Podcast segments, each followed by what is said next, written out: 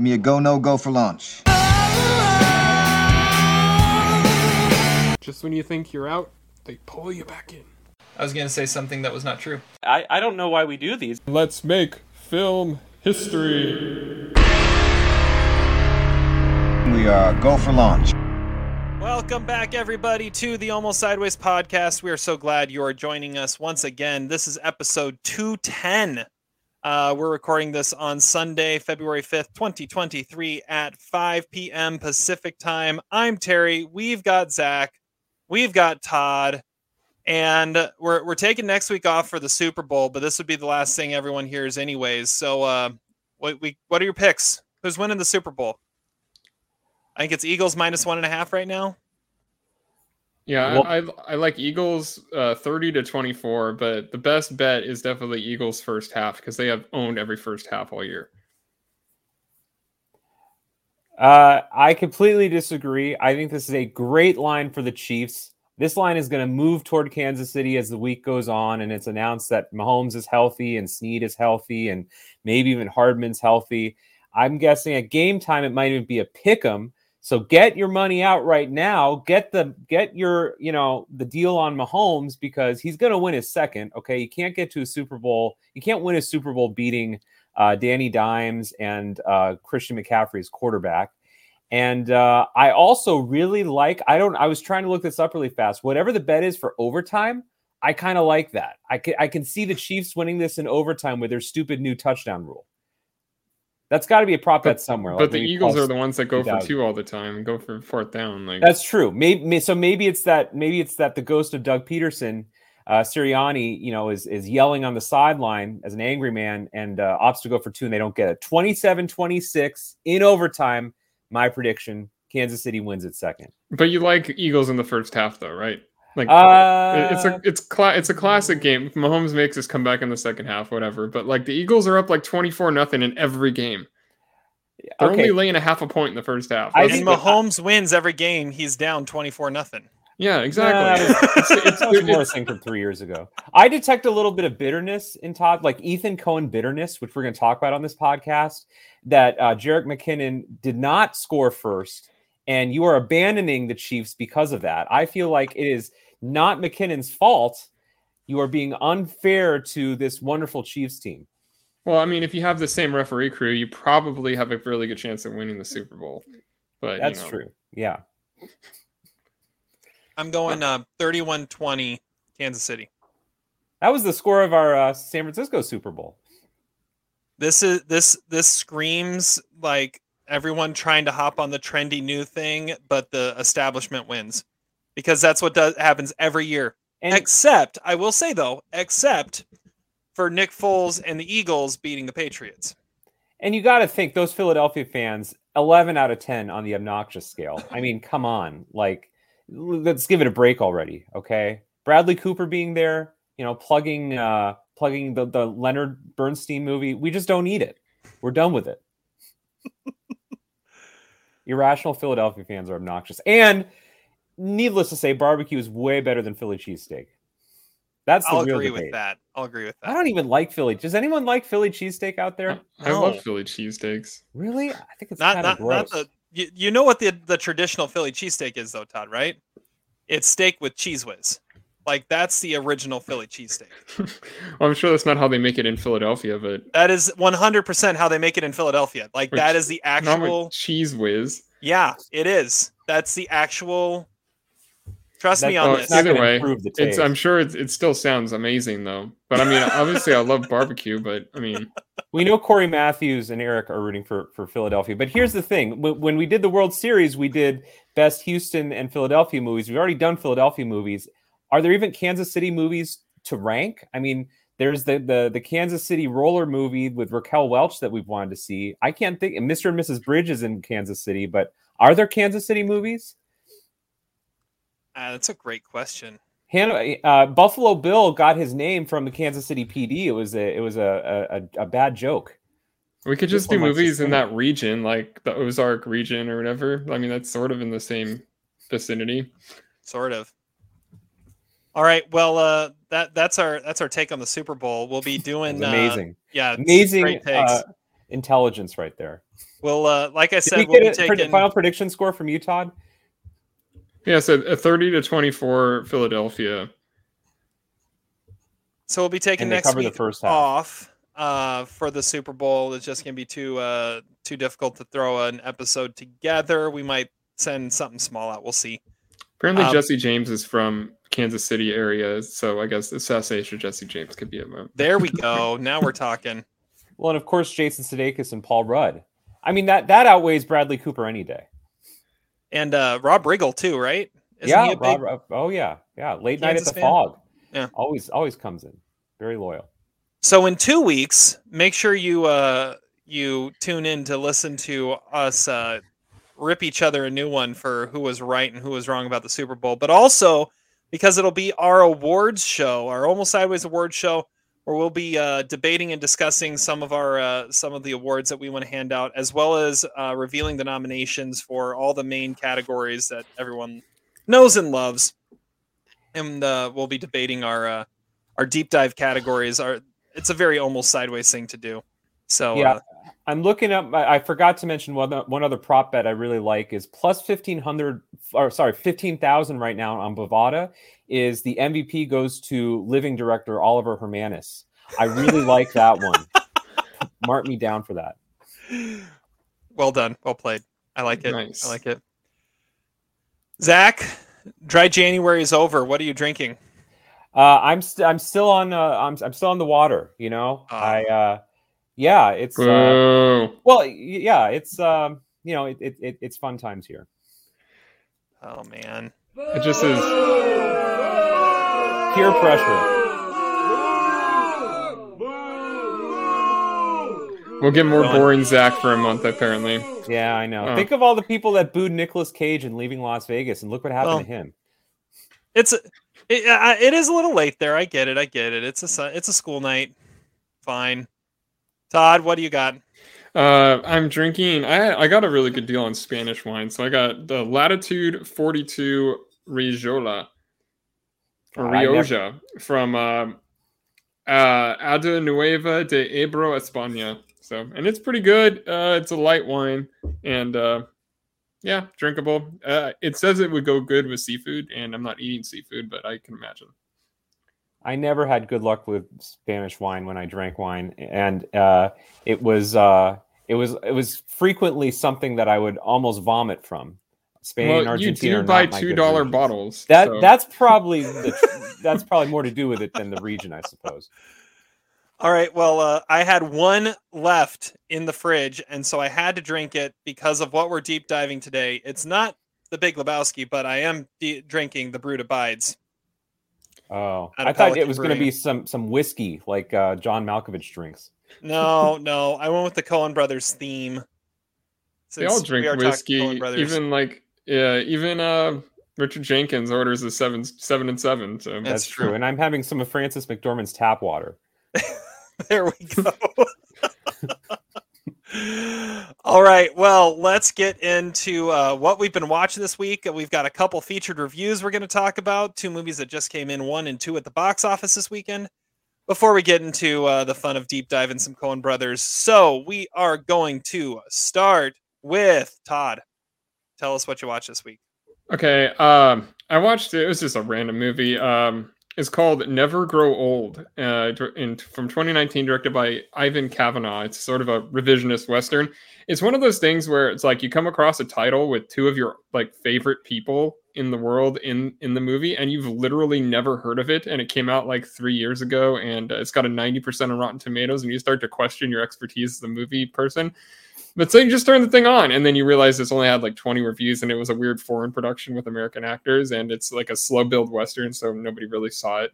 Um, I don't know. Uh, it, it- okay, either way, it's about an Undertaker, uh, Patrick Tate, played by Emile Hirsch, who uh, has Oh. a who has a conflict of business and family because there's this infamous outlaw Dutch Albert, some really great Western names in this movie, but uh, uh, he's played by John Cusack, and um, and he Oh, comes into town Wow. And starts murdering people. And so Tate's business as, of burying the victims is doing pretty well, but his family is kind of in danger. It, uh, builds drama slowly, but um, which isn't a problem, but it, it needed more of a climax, I guess. Uh, Hirsch has an Irish accent in this, uh, and which is kind of hilarious at the start. Um, John Cusack uh, has done this kind of thing before, where it's like in the in like the Frozen Ground, where he's playing the serial killer to Nick Cage's detective. Like he's basically playing like a crazy villain when the the main actor is doing like a more restrained character. Um, it's, it's got sort of a noirish tone, a really dark hue to it that makes it so you can't really see what's going on sometimes. Hirsch and Cusack are interesting because they're at the same issue because they're two of the like the best actors in the world without a nomination. Like they peaked early, they never had a role that was really like making us take them seriously after what uh, and made them like prove that they had range. Like even like Hirsch in Milk or Cusack in The Grifters isn't all that far removed from what made them stars in the previous years. But um, this movie has a lot of the DNA of things that I like, but uh, it it is kind of strange in how it eventually plays out. Uh, I, I want them to keep making movies like this, but just not exactly like this. But uh, I mean, with those two actors, I had to turn it on. It's a two star movie, but uh, I'm just can't believe I never heard of it. Yeah, with those two, that's impressive that you've never heard of something like that. Yeah, I mean, I mean, it's a Irish production, so I don't know what that what that means or how they got these actors in it, but An Irish production without Barry Keoghan? That's weird. it seems tailor made for Barry Keoghan playing a role. It's true. It's true. yeah, that is that is true. All right. He- he, he would fit in in this movie for sure. I didn't, hadn't even thought of that. And his character name would be the kid. Sounds about right. Touche. All right. I'm next. My Oscar watch for this week. Uh, all right. Going back 30 years, 1993. Nominated for two Oscars. They were both acting Oscars. What's love got to do with it? What's love got to do with it? And this is completely random. I randomized my list at the start of the year, and it just so happens that a week after Angela Bassett gets her second Oscar nomination, I get to watch the film she was first nominated for. Uh, so, yeah, What's Love Got to Do with It? Directed by Brian Gibson. Uh, and uh, I, I thought this was great. It was uh, based on a book called I, Tina, written by Tina Turner with the help of Kurt Loder like the uh, just hearing that name and thinking like MTV News Kurt Loder back in the late 90s like that just that just drips nostalgia right there. Anyways, this is the story of Ike and Tina Turner, uh, played by Angela Bassett and Laurence Fishburne. Um, it's kind of a standard biopic in in some ways, where it tells the whole story. Starts with her as a kid, works all the way up to the present day, uh, and but it really explores the um, the dynamic between these two characters and their relationship and how it was it was a creative like perfect mesh but at the same time they were they were horrible for each other and Ike was such a horrible husband and abusive and all these things. Um this is a role from Laurence Fishburne you don't see from Laurence Fishburne which I loved about it. Uh and uh and he, I wish he had done more like this but uh he's just menacing. I read something on IMDb that said for like 12 years after he did this movie, women looked at him funny on the street whenever he was walking by, uh, just because of how horrible he was to uh, Tina Turner in this. Angela Bassett is a force of nature in this movie. She is she is insane. Uh, at times it gets a little a little caricaturey, but uh, but for the most part, she is outstanding, especially when she's performing. Uh, it's Tina Turner's actual voice uh, because no one could really emulate Tina Turner, so why try? But Angela Bassett just gives it her all when she's on stage. Uh, it's it's a really fun movie. Well, not necessarily fun because it's it's a fascinating movie, um, and uh, it's really cool to see these these two actors kind of at the top. I Angela Bassett, if it was if it was any other like if this came out a year later and she was up against Jessica Lange for Blue Sky, she wins. Um, and uh, I think Laurence Fishburne might have had a little bit of uh, of uh, a little bit of character or a category fraud. Like he's right on the edge of of lead and supporting. I would say in this, he went supporting. He might have beaten Tommy Lee Jones. I don't know, uh, but no one was beating Tom Hanks that year. So uh, three and a half stars for me for um for what's love got to do with it. Right outside my top ten of 1993. So uh, really, really good movie though. I really enjoyed this. So uh, obviously, everybody's talking about Angela Bassett Yeah. being nominated this year. How would you compare her performance in in What's Love Got to Do with It to her follow up nomination 30 years later? I don't think you can really compare them. It, it's I I feel like her nomination this year, although a good performance, is kind of a career like. uh, It feels like it's bookending her career with another nomination more than anything, and I mean it, it's solid. But this is this is her movie, like through and through. This movie belongs to Angela Bassett, and she she owns it, and that that's and so I, I think this is by far a better performance. But uh, not not to say that her performance in Wakanda Forever is bad. She's probably the best part of that movie. Nice. Yeah. So did you mention that the director of this movie has never like been any but anybody that anyone has ever known? Like I was of all, looking at that. how did how did Taylor Hackford not direct this? Is my first question. and second of all, who is Brian Gibson? I have no idea. I was looking him up and like, oh, I should probably look Brian at who this guy is. Yeah, Looks it- like he I mean did some videos for music videos for Styx and Foreigner. he's got some producing credits on some interesting movies. But yeah, He's never really Emmy directed winner. anything else. He's got one of the EGOTs. Hey, shout out to Viola Davis who got the EGOT today. She won her Grammy today. That was pretty that was pretty cool. Add her to the list Add her to the list. All right, with with Lydia Tar. with Lydia Tar, exactly. Mhm. Zach, your turn. What did you watch this week? All right, I, I don't know how we messed this up so much, but I finally got to women talking. I we saw Oh. it like what maybe scattered over you know 10 days apart on each of us? Like over the course of three weeks we eventually all saw it i'm sure in very different didn't Todd, didn't you see it on a screener todd? Like everybody Yeah. watched a different way different time. It, came, it Mm-hmm. didn't come here until this weekend. Uh crazy. So yeah women talking it's the last best picture nominee that uh, i watched and i was curious about it because i know you guys were somewhat mixed. I know terry uh, went to it after having seen uh, the movie with Mia Goth uh, exposing herself for uh, what's his name, and uh, you were Todd a little warned bit me. I did Yeah. it anyways. right. And, and Todd said that the screener uh, experience wasn't maybe the, the best for the movie. So I went into it kind of curious about it. I think I liked it more than both of you. Um, I think it is a really important look at uh, the decision that many women have to make about whether to stay in, in domestic abusive uh, relationships or to take the children and leave, or in some cases to leave the children and just get out of there. Um, I think that the cast is really strong in the movie. I, I if I were to nom, I know we had this discussion a couple weeks ago. I, I think the Oscar nomination probably should have gone to Jessie Buckley. I think her character is probably the most complex in the movie, and if if I had to narrow in on one character, I wish I could have seen more of. It would have been her.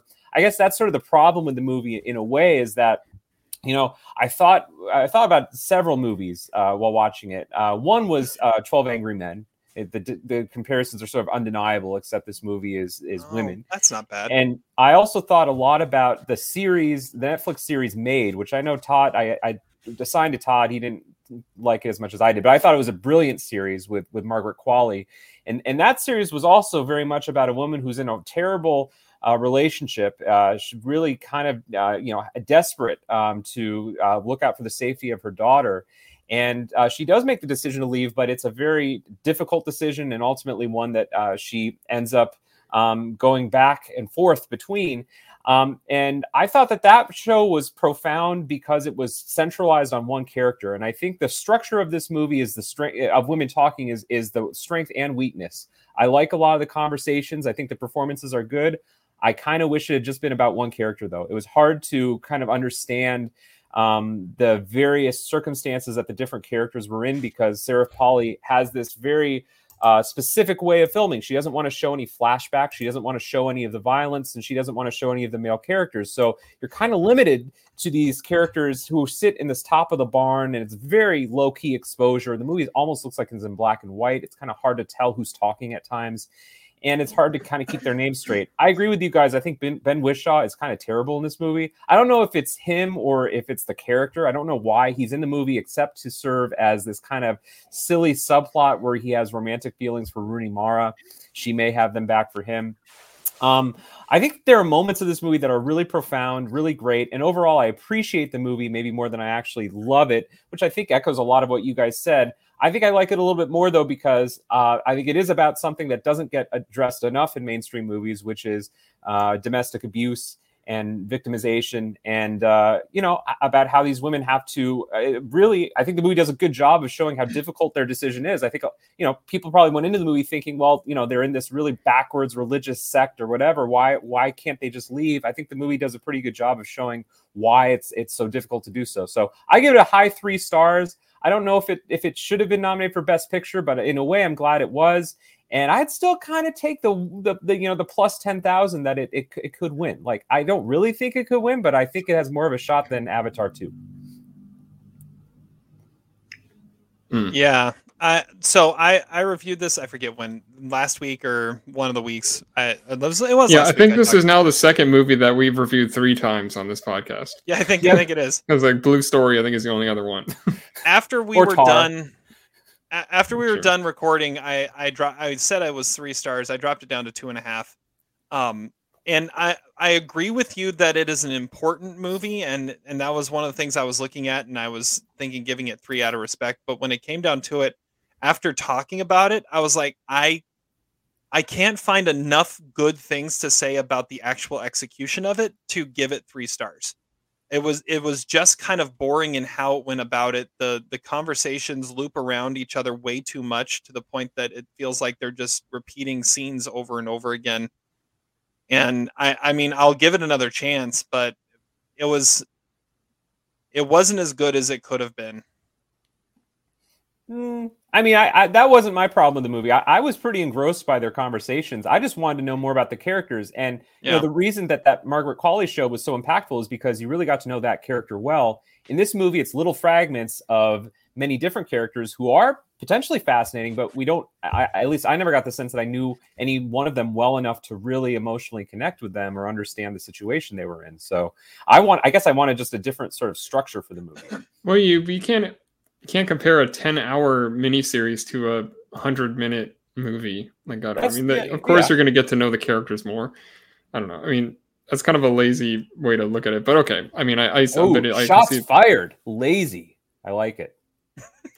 yeah.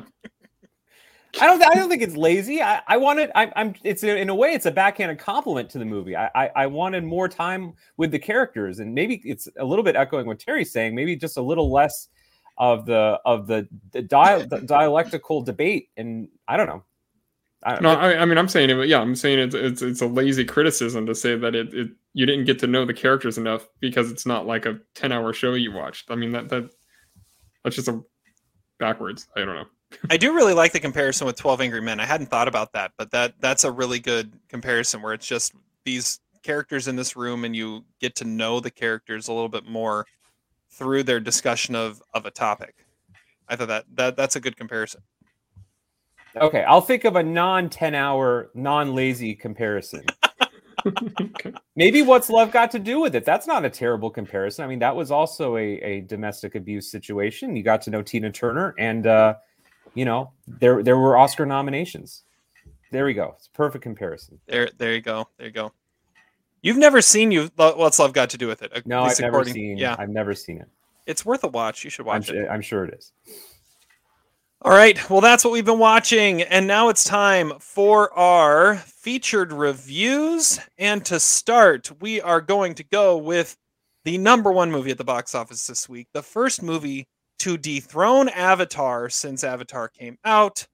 It is the latest from M. Night Shyamalan. We are talking about Knock at the Cabin.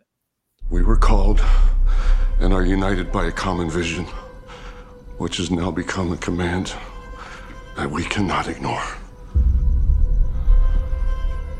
The four of us are here to prevent the apocalypse. Your family has been chosen to make a horrible decision. This is gonna be a good conversation. I can tell already. This is gonna be good. This is gonna be good. All right. I'm starting this one out. Knock at the Cabin, like I said, directed by M. Night Shyamalan, written by M. Night Shyamalan, and a few others, uh, Steve Desmond, Michael Sherman. Uh, this movie stars uh, Dave Bautista, Rupert Grint, Nikki Amuka Bird, and Abby Quinn as these four people who start seeing visions that the end of the world is coming, and they see that they need to go to this random cabin in the woods and uh, ask a family that the family that is there to sacrifice one of their family members to save the world. And do they save their their family or do they save the world? And that family is played by ben aldridge jonathan groff and kristen Cui as their young adopted daughter wen. And uh, as as it progresses and uh, they say you know if you say no something happens. And and as things start happening you start to wonder is this a is this a matter of circumstance? Is this actually happening? Is this uh it becomes a movie about about faith and believing in something more than yourself. It becomes a movie about uh about uh the you what are you willing to sacrifice for the greater good? Uh it uh all right i got I, i'll just say it i absolutely loved this movie uh, I thought it, it worked on like every level. Uh, it worked.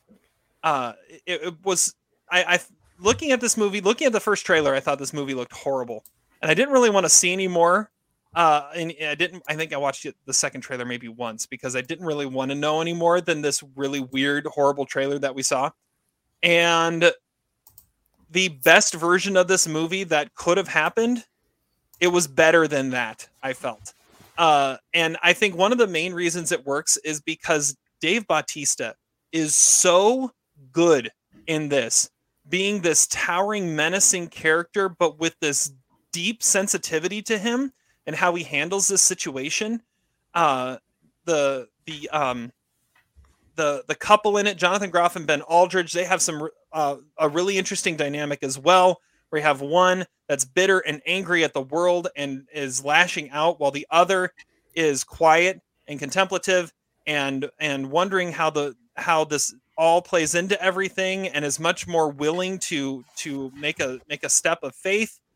Um the the other characters play play a perfect supporting role. When the end comes i think it ends perfectly.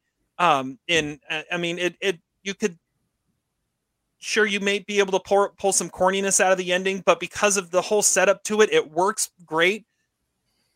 I i loved it. This is four star movie knock at the Whoa. cabin i i i couldn't believe it but i when i got done with this movie i i texted my wife because she asked me how it was and i said this movie freaking rocks. And i i haven't been able to shake it. I haven't been able to stop thinking about it since i watched it friday night. It is it, it's when M Night Shyamalan is at his best, this is what it looks like. It's simple, it's it's quiet. There's not much to it. Uh, there's some flashback scenes that get thrown in, but they are quick, and you hop right back into what's going on. So it works really well, um, and it just gives the little bit of context you need without dwelling on it. It's not too long. Um, I I loved it. I absolutely loved this movie. I thought it worked it worked on every level. Four stars. So since I'm giving a Shyamalan movie four stars, we're going to Todd next. Um, Todd, Yeah. what did you think? Well, you also liked old, so I don't know. I mean, I, I old I gave three. It, it was old. wa- Old was was fine. Old was fine. Okay. Well, I am not a Shyamalan fan. Like, th- there's a certain like I didn't want to see this movie. There's a certain level of embarrassment going to buy a ticket to a Shyamalan movie. It's like it's like if you're wearing a Pauly Shore T-shirt or something, or like watching generic Jason Statham movie, or saying like Lord of the Rings is better than Star Wars. Like it's just like okay, that guy has no intellect. They're going to watch a Shyamalan movie. Um, but anyway, this one is actually based on a book and he has co-writers, so there are some ideas there. But if they actually add up to something or make any sense, that's a different question. Um, for some reason in this movie, Shyamalan has uh like is obsessed with close-ups of the face. Like there there is no mise en scène established in the entire movie. I have no idea what was going on because you can't see anything other than the face of the actors. And the actors are bad. Other than Dave Bautista, he's pretty good, but the the other ones, Ripper Grant, Abby Quinn, and uh, Nikki Amuka Bird, I'm not really familiar with them. They weren't any good, and uh, of course, Cary Elwes was awful. I mean, Jonathan Groff or whatever his name is. Um, Gary Elvis. He does Oh, look he like. Cary Elwes. Yeah, it does. Um, Did Oh, we no, some great- recast him as as Cary Elwes in Liar Liar? yeah, If we yeah, did we both did. Yeah. Okay, that Um, good. Because if not, that would have been a missed opportunity. uh yeah it was because of the matrix trailer. Um Oh, that's um, right. the, the i don't know there's some crazy shit that happens in this movie. Some of it's compelling and there's interesting talking points and some moments that work but the movie is pretty much nonsense. Like if you try to dissect it after the movie's over you just spin around and realize that the filmmaker isn't smart enough to really land it completely. The one thing i will say is the r-ratedness and body count is pretty impressive because for a Shyamalan movie he normally is tries to make his movies this watered down pg-13 suspense film purgatory but he actually does make this very rated R, and it's it's kind of weird. It had me thinking, but um, which is more than I could say for most of his movies. But what exactly is he trying to say, and why is he saying it? I don't really know, but uh, at least the ending isn't some like really dumb ambiguity that most movies of this uh, of this kind do. But he does spell it out and gives you his thesis of a movie of the movie in a very melodramatic scene. Uh, there, there are some cager elements to this movie, but not really the good ones. Like there, there's some like knowing in there, a little bit next kind of thing. I don't know. It's one of Shyamalan's best films, but that doesn't make it better than two stars. Oh gosh, I yeah. I I mean, uh, to your point, I mean the ending is not like your typical Shyamalan ending. It's not like the twist ending that you expect to see in a Shyamalan movie. It it it legit like it just plays out what has to play out. All right, Yeah. Zach, split it. All right. Well, I'm splitting it, of course. Uh, I, I can see points that both of you are making. Uh, this is this is pretty far off. Four stars and two stars. That's you know that, that's uh, like um, Mar- Man Called Otto territory, maybe. Um, Nobody's So- seen it. No Yeah, I one guess else has seen it. You guys just- are gonna I love it. bring when it up. it. Uh, okay, so I was trying to think what's what's the athlete comp for for M Night Shyamalan. I was really trying to think of like a Philadelphia athlete. The only one I could really think of was Kurt Warner because you know the guy hits a home run with his first movie. You know, The Sixth Sense gets all these Oscar nominations. It's like Warner wins his Super Bowl right away. You know, the the career is you know the limitless potential. And then we realize that you know Kurt Warner has a fatal flaw, which is that he throws interceptions and also is slower than most 80 year olds. And and Night Shyamalan's fatal flaw is his dialogue. His dialogue is awful. He should never write.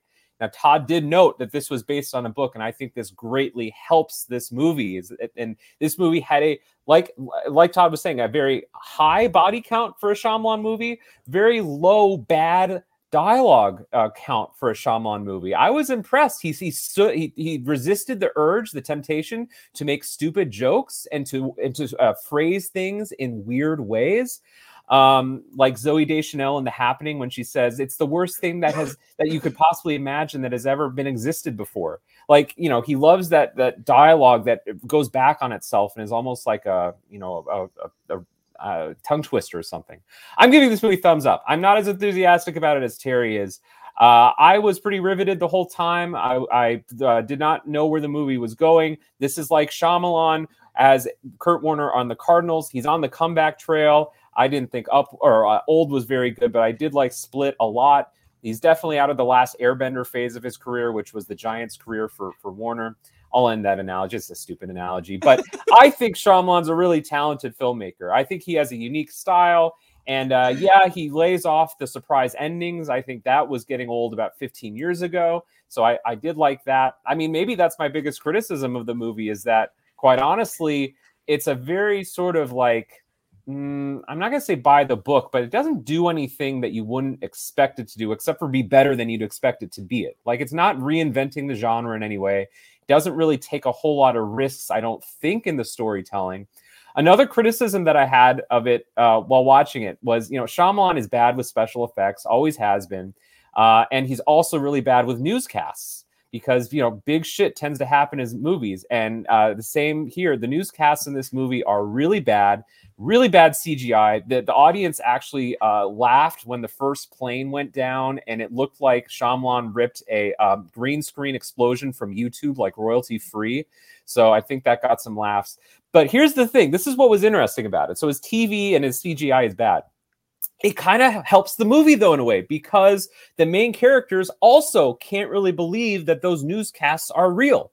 It actually, in a way, helps propel the story and it helps propel this notion that Dave Bautista and his cadre are just a bunch of religious fanatics who don't know what the hell they're talking about. That was a, a surprising and fascinating element. I don't know if Shyamalan is smart enough to realize that that is, you know, an effective use of bad special effects, but I kind of dug it.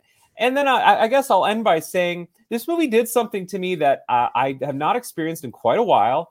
And eh, yeah, you know, I'm maybe I'm one of those people that wears a, a, a Pauly Shore T-shirt, Todd, but like I kind of felt dread watching this movie. Like in the first 30 minutes, I think the setup is great in this movie, and you do sort of feel like any t- every every with every hour that goes by, and you you know what's going to happen. The movie kind of sets up this pattern, this routine, and you know where it's going and you know it it's it made me feel dread and i don't know if i'd really want to watch this movie again. I, it doesn't have a high rewatchability factor but that doesn't mean it's a bad movie. It was a uh, really chillingly effective movie so i give it three stars. Well i, I think it's rewatchable. I i, I don't know. I i real i i've been obsessed with this movie over the last few days. It I, I like what you said about the the special effects almost helping in the and the unbelievability the characters are feeling. That that that's that's. There's uh, no way he thought that. He put himself No, in those probably newscasts. I don't know. I- No, he, he was was he was in the infomercial He was in the That- infomercial, yeah. Now that was obviously the minor character award winner. I really want to know more about that knife and uh, the apron he was wearing. That's that deserves a movie on its own, a- along with you know Christopher McDonald and Requiem for a Dream. Maybe they're from the same uh, cinematic universe, but no, I, I I I I dug the movie and it didn't do anything crazy, which I think helps Shyamalan. When Shyamalan tries to do too much crazy stuff, like Kurt Warner trying to scramble or you know fumble a ball or something like that, it's no good. But when he just does what he's supposed to do instead of taking crazy risks, eh, it's it's effective filmmaking. So you weren't bothered Just by the fact simple. that you don't see anything for the first half hour of the movie except people's eyes. I like, thought I the first half hour was the strongest part of the movie. I, I loved the setup. Yeah, there was thought- you can't. There setup was no perfect. setup. There's no. There's nothing happening except watching people's faces. Like n- Yeah, there's it, no. was, it, it was chilling. It was like Silence of the Lambs. Uh, Jonathan Demme used close-ups of people's faces too. It was really awesome. Dave Bautista. but you don't get you don't get the sense of face, of, the of any sort of of uh, of the layout of the place or anything. You don't. You have no idea what's going on Yeah, that's around the point. you. They're No. they're secluded in the wilderness. They they don't know if these things are actually happening or not. That's a smart that's a smart decision that's by this. not the- what I'm talking screenplay. about. Well, you're I- saying that they, he needs more like you know mise en scène, more scenery, but like what else is there? They're secluded. It's it's meant to It's be a giant claustrophobic. cabin, and you don't get the sense of anything other than looking at their eyes, because that's all you see for the first half hour of the movie, and it was really obnoxious. No, I, 'Cause he's- I, I, I, don't think he's think ever so. done that before. He's just obsessed with it for some reason in this movie. I, think thought I thought it used a lot worked. of close-ups too. I, I thought it worked. I thought because really what you're doing is you're you're uh, you're staring into their souls. You're trying to see if they're if they're if it's a game of BS in a lot of ways. You know who who's bluffing in this, or is there a bluff in this? I thought it was fascinating, and I love that the first scene of the movie is Dave Bautista walking up to the girl. Right, that that's in the trailer. You, but there's all sorts of setup before that, even in the trailer that turns out to be a flashback later. I love that it just starts. And it's like the first thing you see is they're walking up to the cabin and this is going down. Uh, and the entire, you know, 100 minute runtime is is you are you are in it. And uh it- it- yeah. Yeah, I also like that Wen's favorite movie was Kiki's Delivery Service. That was a great answer to that question. And Jonathan Groff slash Cary Elwes is really great. Uh, I did not think at all about uh, King George, but uh, if I did, it, it went away immediately because he's really good in this movie. I thought all the all the actors were really good. I think Terry's a little over enthusiastic because it's February, okay, and there's not a lot of good movies out. I get it. I don't think it's that good. I think you had a similar reaction to Split when that came out. You loved I, I gave Split four stars as well. I don't think they're yeah. quite that I, good, I'm, but they I'm are a, good. I'm a We Shyamalan him. fan. we like Shyamalan. It's great when he makes good movies. We I don't like Shyamalan on You the don't like podcast. I think I've given one of his movies thumbs up. That was Unbreakable. Not Yeah, not a I- fan of The Sixth Sense. I can't stay awake during that movie, and uh, all his other movies pretty much are garbage, except for The Happening. It's interesting. I never I've never seen The Happening. Old I gave three stars to. Uh, I'm actually a fan of Lady in the Water. Yeah, you are, and you probably like Glass too. I haven't watched Glass yet, actually. I probably should. Yeah, I'm surprised, Todd, you didn't bring up Take Shelter. I also thought of Take Shelter during this movie, which I think touched on a lot of similar uh, themes. And Oh yeah, Jeff but that movie Jeff actually has has too. direction. Like you can understand what they're getting after, but here it's like the movie's over and you're just like, oh, what is okay? So what is he actually trying to say? I don't think he knows. Yeah, I like your comparison to Knowing though. No, I did write down Knowing as as a comp as well, just because that movie also had a sense of like, is this shit real or not? I like movies like that. I like the movies that eh, say you- you don't know if it's real or not. And had that had Shyamalan film more shit outside and more exteriors, we would have known more. And you know, I think that takes away some of it. So is this just a COVID production? Is that why he's like, no, you can't even go outside. Like we're we're quarantined in this house. Like like like we're only gonna see each other. I, There's I only mean, like one real scene outside, and that was at the at a bar, and it was a flashback. Well, Yeah, there's a there's I a didn't like that. also. The- Oh, the- yeah, the very the bar scene I didn't understand. Was that the person that he thought it was? I mean, that's Yeah. kind of a spoiler alert, but Yeah, Oh, you- I mean, I couldn't you- you- understand that. you find that out later, like what the Yeah. answer to that question. I went to and, the uh, movie by myself. My wife couldn't answer. I, I that's a question I would have asked my wife had she gone with me. I, I didn't understand. so that. that was when you were uh, falling asleep. exactly pulling. I didn't act. fall asleep during this movie. Um, but by the way, uh, speaking of spoiler alert, Ben Aldridge in this is uh, the uh, second league lead in spoiler alert with Jim Parsons, which none of us saw, uh, and Sally. Field. and Sally Field. Speaking of Sally Field, let's move on. Uh, nice. So, uh, did you like that? That worked out perfectly. Uh, thank you for setting that up for me, Zach. Uh, before we go on, so just to recap, Knock at the Cabin, I gave it four stars. Zach gave it three. Todd gave it two. It's in theaters now. Um, it it go see it. Don't listen to Todd. Go see this movie. Todd just hates Shyamalan. All right. So yeah, speaking of Sally Field, our next movie stars Sally I'm Field. also a Philadelphia fan, by the way. Yeah. Uh, and it is number two at the box office, the second movie to beat Avatar since uh, Avatar came out, because Avatar finished third this week. And it is 80 for Brady. I can't believe we're actually here. taking this one. He's cute. So you don't have any tickets? How much for four? 10,000. Ten thousand? Well, I have a 20 in my strap on. That's a fanny pack. If you wear it like this, it's a strap on. Wow. Zach, you uh, you said we have to review this thing. And you get to be the one you did, and you get to be the one that starts talking about it. So tell us about 80 for Brady Must and have what you been thought. before I stopped drinking. Uh, so 80 for Brady. You know, Todd says that he is a Shyamalan hater, and uh, after this movie, I am a Kyle Marvin hater. Um, I don't know what, What? else he's done. Wait, you you haven't seen The Climb? That was one of the best movies of 2020. Oh, okay. Has he directed anything? It only says he's a producer. he's he's the writer star of The Climb, Oh, okay. Interesting. which I've none of never- you saw, I never, I've never heard of that movie. Nope. Okay. except for when I talked about it on our top 10 list. But yeah. Oh yeah. Okay. Uh, 80 for Brady uh, is the movie we all know and love uh, it because they've been sure making the media rounds uh, on it. Uh, if you didn't notice, this week Tom Brady retired, and hey, two days later his movie comes out. Nothing, nothing to see here. Um, it stars uh, everyone's favorite octogenarian uh, quartet: Rita Moreno, Sally Field, Jane Fonda, and not Patton Oswalt, Lily Tomlin, uh, and uh, all of them have won Oscars except Lily Tomlin, I believe. Um, That's just insane. yeah. I was listening to some movie where an actor really had a voice that sounded like Lily Tomlin. Oh yeah, yeah. It was Women Talking. Jessie Buckley's voice sounds like uh, Lily Tomlin. Try it sometime. It, I'm not. I, I, I'm totally sober. It's it's true. Anyway, um, 80 for Brady is uh, set. It's I guess Try loosely it's loosely based on a true story about Tom Brady's uh, appearance in Super Bowl 51 when he beat the Falcons and a group of elderly women in the Boston area that won tickets to the game and went there. And apparently, one of whom helped uh, Matt Patricia and the defense figure out how to stop Matt Ryan because uh, Lily Tomlin does a spoiler alert. She gets on the headset later in this movie and basically she is the driving force behind the comeback. I did not know that in in uh, in, in football history. I mean, Brady was just phoning it in until Lily Tomlin showed up. So Exactly. Um, You know, when Gene Siskel saw Fargo in February of 1996, he said, "It's over. This is the best movie of the year. I don't, you know, I don't see, have to see another movie." Uh, I feel that same way about 80 for Brady.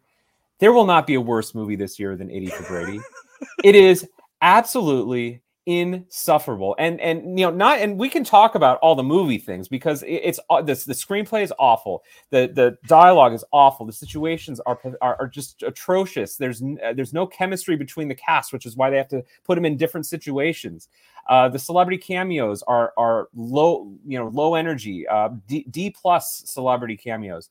The worst part about it though besides also the uh the plugging with the the, the uh you know promotion um the you know the Microsoft and the, CarMax and all that.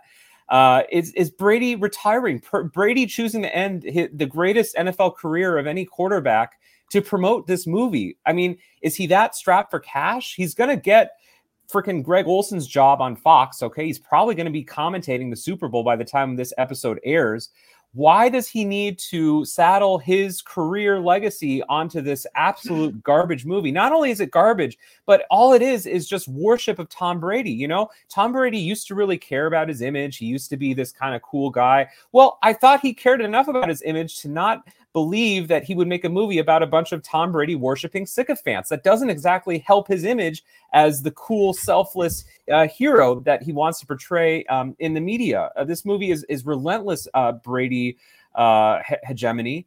Um, and as a as a relapsed former Patriots fan, um, I can say this movie also had a, a, number of inaccuracies. One of which is in the first scene, which is that the 2016 AFC title game was played at night, and those old ladies are definitely watching it during the day. Um, but you know, m- many other things ensue. I mean, how about the flashback when you know, it just so happens that Drew Bledsoe just got hit by by Mo Lewis, and look who comes in. They're all watching at the same time. That that scene was absolutely ridiculous. Uh, there, there's not a shred of uh, of originality in this movie. It's it's boring. It's awful. Uh, it's it's an absolute train wreck. And um, yeah, I couldn't believe it was only an hour and 35 minutes. It was a complete waste of my life. Like the 15 years I supported Tom Brady. So, so your rating is half a star. Half a star. It's not evil. Mm. It's not evil in the way that the bubble was, but it's it's Space Jam level in that it is pushing its agenda on a hapless population and uh, is a horrible way that Sally, that incredibly talented actors are getting attached to this project. It's just terrible. It's shame. Yeah, so so this was the second part of my double feature on Friday night. Hopefully you I fell watched, asleep during this one I watched too. Knock at the Cabin. I didn't fall asleep during either. Um, I, I'll be a little more generous. I'm going one and a half stars. Uh, there were a couple things I laughed at, but for the most part, it was it was pretty cringeworthy and just like I mean, these actresses are better than this, right? Like that's what I kept saying to myself. Like they're they're better than this, right? Um, the mo- the best part of the movie was actually watching the game. Yes. it was a Like great the- game. like the footage they had of the game is like all right they, they like tapped into nfl films or something here because this is actually good footage. And that was when the game or when the movie actually got got good just when they were showing the highlights of the game. But yeah uh, there were so many so many weird performances in this not uh, outside of the four main main characters which you're right they didn't really work together at all there there was just some weird stuff in there but um Kyle Moffat and Rob Corddry as the as the radio guys. They that was weird. That didn't really work. Um Guy Fieri, what? I I mean that that's that's not a that's not a scene for a mo- for a movie with with this talent level in it. I mean, what what is Sally Field doing? Um the I I think the the the she one has thing, to go. She has to leave now. Sorry. Yeah. Had to had to put that in there. I think the I think the one uh the one line I laughed the hardest at was uh was when Rita Moreno finally realized she was playing poker and uh and she goes, Am I winning? And Patton Oswalt says, You are killing. You just keep telling us you're taking us to Flavortown, then you nicknamed me Brisket. Like that was that was the best line of the whole movie. And it was because it was from Patton Oswalt. and and let alone that there were, you know, Marshawn Lynch and other guys around the table. Uh yeah, so I'll give it one and a half. It wasn't it wasn't the worst thing in the world, but it was pretty bad. It was pretty bad. Like this this is gonna be prob most likely on my bottom five of the year. And if not, then I saw a lot of crappy movies this year. Um, spoiler alert to next to January 2024. But uh yeah, it, it it's it's it's not good. It's not good. Todd, how about you? Look, look at that. Look at them Oh. right there. There we go. Lots of Botox. Okay. This is uh, Including Tom. yes, it's it's directed by one of the guys behind The Climb. It's written by the writers of Booksmart. It's got all these Oscar winners in it. Um, yeah, and, and as Zach said, it comes out the week after Brady retires, which is the same as the movie that was on Zach's best of the year list last year when Sean. I Payton have a I have a conspiracy theory later, by the way. Sean Payton retired a week before that too. Oh I love this movie. I absolutely love this movie. It was amazing. I it it, it rem- okay. So it- it's weird because it reminded me of Chasing Three Thousand, which is that movie where two brothers, one of them is like really sick, and they're traveling around trying to watch Roberto Clemente's Three Thousandth hit. Not just because like this plot is pretty similar, but like that was my three thousandth movie, and I'm uh, like fifty away from six thousand. It's kind of funny how that works. But anyway, the movie is just immediately infectious from the joy of the actors that they're having to the soundtrack to the actual sports it has these in jokes and in one of like the funniest ways it's all from like a different angle it's like uh, in jokes about the actors too which which is, is really self-referential and kind of insightful and it's i think it's ab- absurdly cute watching this movie uh, Glynn Turman is amazing. He has this like one scene where I think it's the best acting I've seen in 2023. Uh, he's uh, uh, in the assisted living place with Rita Moreno. Uh, he's he's amazing. I, Yeah, of course. Terry mentions all the terrible actors that are in this, but he didn't mention Bob Balaban, who's really funny, and um, He just he just In shows his underwear. and and, and Bob Harry Balaban Hamlin. was better in Lady in the Water. Yeah, whatever, Terry. I mean, Totally Terry Hamlin uh, from from Mad Men. He he's he's great in this as well as a as a, a former a former Patriot, I believe. And Lily Tomlin, I think, has most to play with. She's uh, she absolutely shines. And the movie has like a little bit of going in style in it, where it's like these old people playing out their last adventure, or like any of those comedies like Stand Up Guys or Marigold Hotel or whatever, where like reminding us like you could still be funny in your in your later age, and you could tell that they had a blast making this. There's a little bit of Take Me Home Tonight in it, definitely some of The League, and the slightest bit of Forrest Gump. Uh, I think Brady is amazing in this. Gronk isn't so good though. Uh, it, but it, it's it's unbelievable how well this movie works. The director is fantastic. The footage they have is pretty incredible, and I almost want to give it four stars. And but I'm gonna I'm going with three. It's like a really high three stars. It's, this movie was was was awesome. I was the only one under like 70 in the theater, but it was pretty packed. I was the only one in the theater because I saw it at nine o'clock on a Friday night, and so everyone else that was interested in the movie was in bed. I Um, guess. I mean, I, I saw it at like 7:30 on Friday night, and it was, it was there was a lot of people there.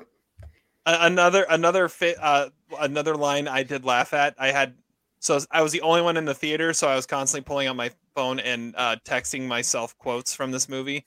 But this was during the game, uh, as the as the comeback is happening. It was a one good moment from the uh, Kyle Moffat, uh, Rob Corddry radio broadcast because they couldn't use the actual audio from the game. Uh, it- they say Danny Amendola. He has a skull like a baby bird, but his hands are like Midas.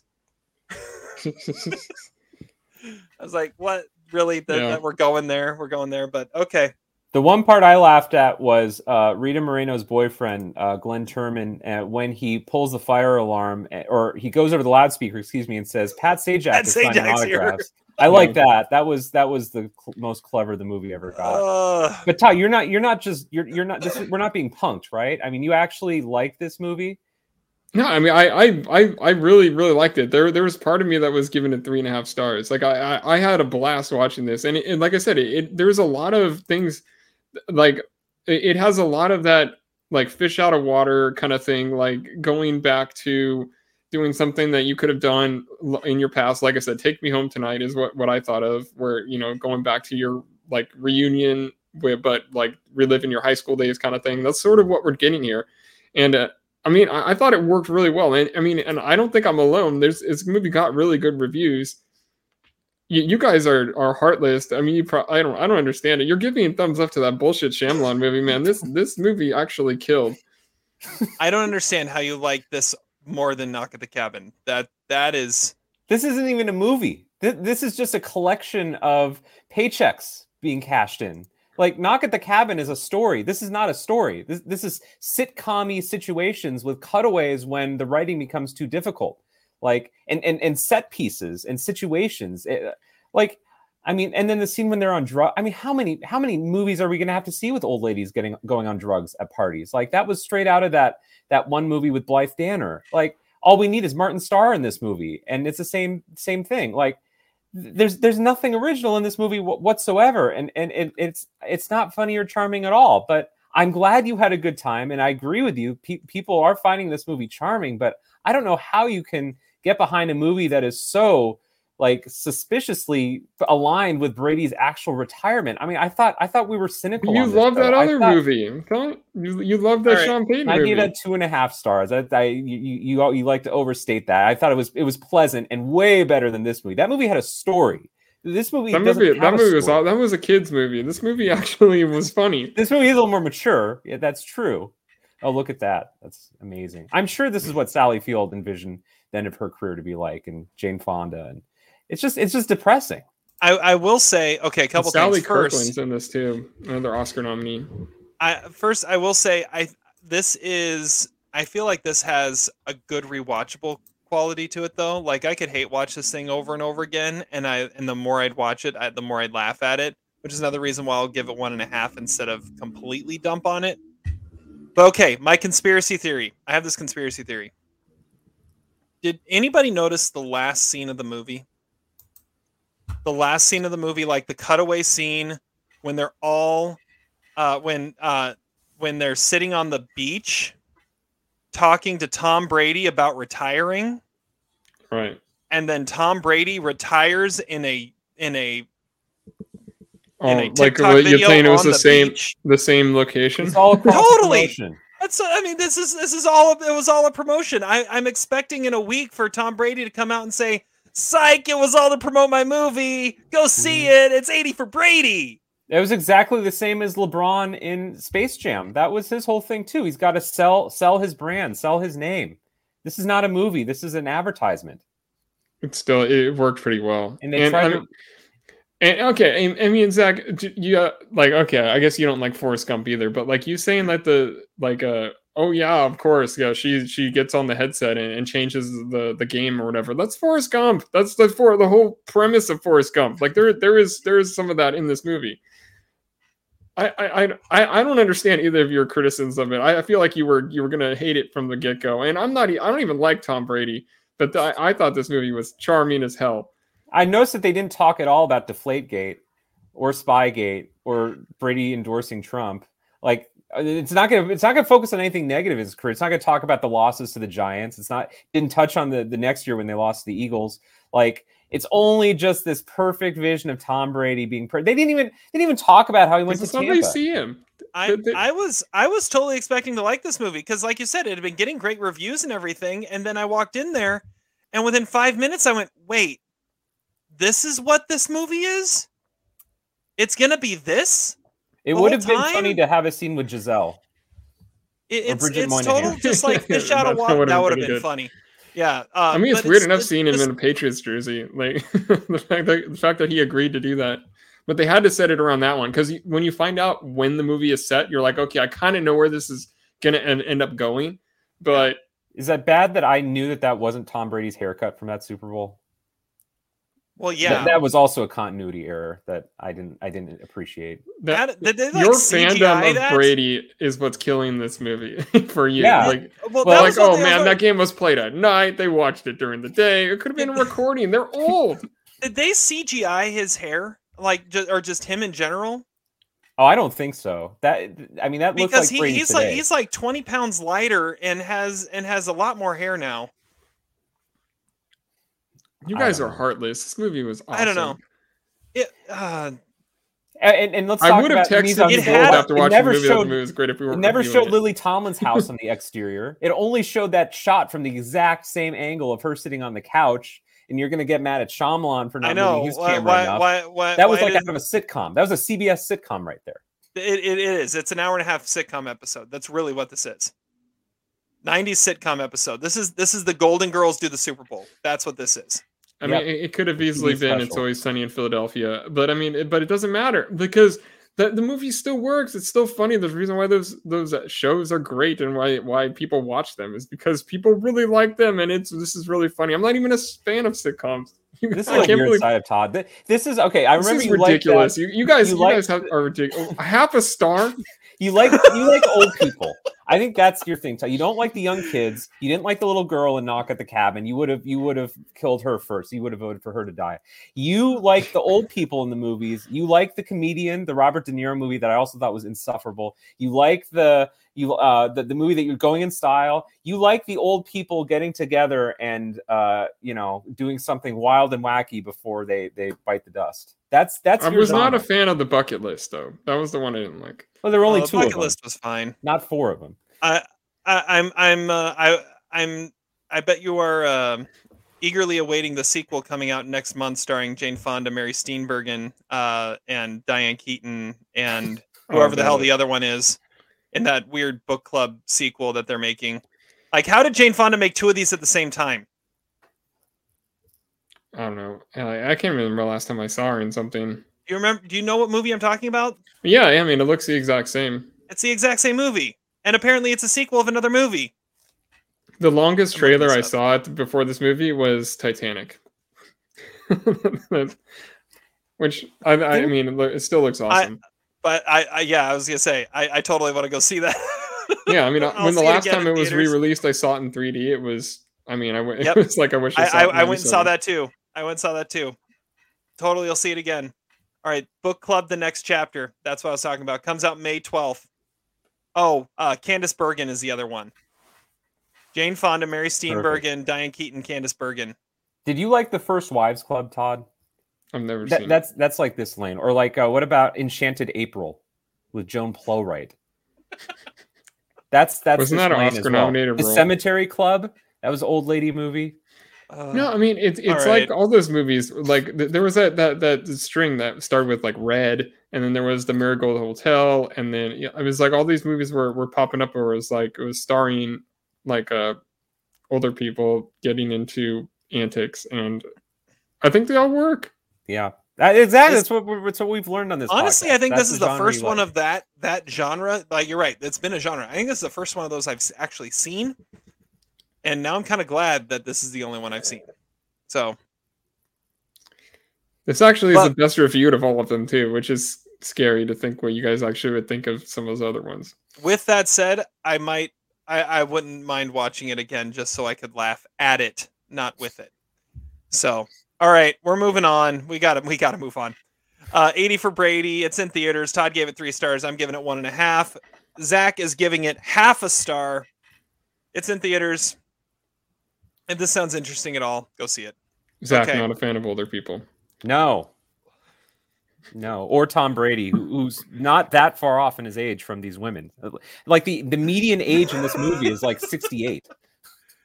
Well, no, oldest- I think no. Two of them were over one. eighty, and then Marita Moreno was like ninety something, and Yeah, she's like 92. and Sally Field's Sally seventy Field's something, which they actually make a yeah, they make Yeah. a joke about that. Like, I'm not eighty, it's- and Marita Moreno's like, no, neither am I. That was that was a What- good line too. When this movie goes to streaming or airs on cable TV, what network is it going to air on? Like it's going to be like Oxygen or like A and E. Like it couldn't be on an actual network. It has to be on like an old woman network, right? Freeform. but if it's actually freeform. playing on TV, Yeah. NFL Network. yeah, I was gonna say it probably would be. And NFL Network is. I mean, having, right. having a deal with NFL like that to make this movie, it, ha- it, Or- would, it would have to be or- on NFL Network. or depending the on off i- season. if Brady is working for like NBC, it could be on Peacock or something. I mean, it, it all depends on where he works, I guess. All right, we're actually moving on now because we've got a lot still to do. Because now it's time for a deep dive. I need another Yeah, drink. we're gonna need more Uh, drinks after We're good. this. It's not too late, No, Zach. those, were, those were two of our most divisive. You're, you're, uh, you're maybe attempting, man. divisive. I wasn't uh, expecting reviews. this. Man, that was a lot of fun. I was not expecting a four stars for the Shyamalan movie. Jeez. We're all over the place. Half star, four stars. I was not you wanna give it expecting any stars. any thumbs up for 80 for Brady. Let's calm down. It's only That February. disaster. I was closer to four stars than two stars. Well, gosh. Okay. Okay, Well, let's move on. do, Deep dive, deep dive time. We are celebrating the 15th anniversary of Burn After Reading. Osborne? Osborne Cox? Who am I speaking to?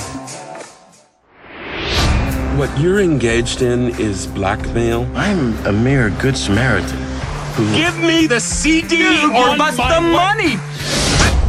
I feel like this is like kind of a forgotten movie, uh, especially in in the in in the Coen brothers oeuvre. It is a forgotten movie. That's my Malkovich impression. Um, but uh, it, it's a great movie, and uh, I was reminded of that as I was watching it for for our podcast this week. So let's get to trivia. Let's get going on this. Todd, I believe you're hosting, correct? Yeah, yeah, we're gonna Right. do the uh the trivia where we hold up the answer and Oh, stuff. we, we need to get this need to moving. get this. Yeah, we do. Okay. All right.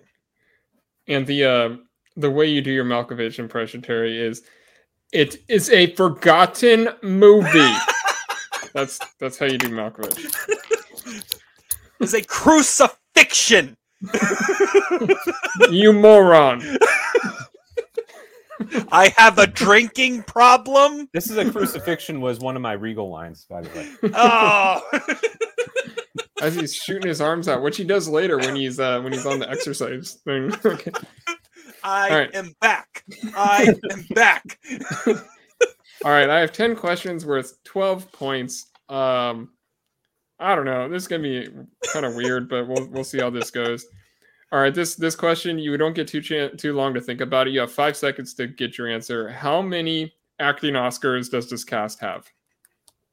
Oh, n- n- uh, Five, four, three, two, one. Okay, Zach says 12. Terry says 10. I guess I'll give the one to the closer one. It's only seven. Ah. Um, Wow. so um, Terry gets the point because you have uh, three from Frances McDormand, one from Brad Pitt, uh, one from George Clooney, one from Tilda Swinton. oh, you and said one from wins. J.K. I, I Simmons. thought And Jenkins too. Yeah, well, yeah. What? I thought I thought you meant nom- nominees, nominations. You you said wins. yeah, wins. Oh, I thought Okay. you meant nominations too.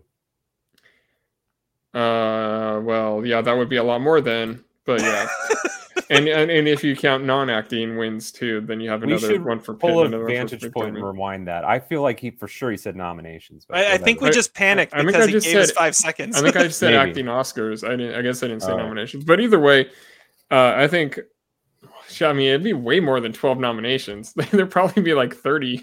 um, okay, well, you're right.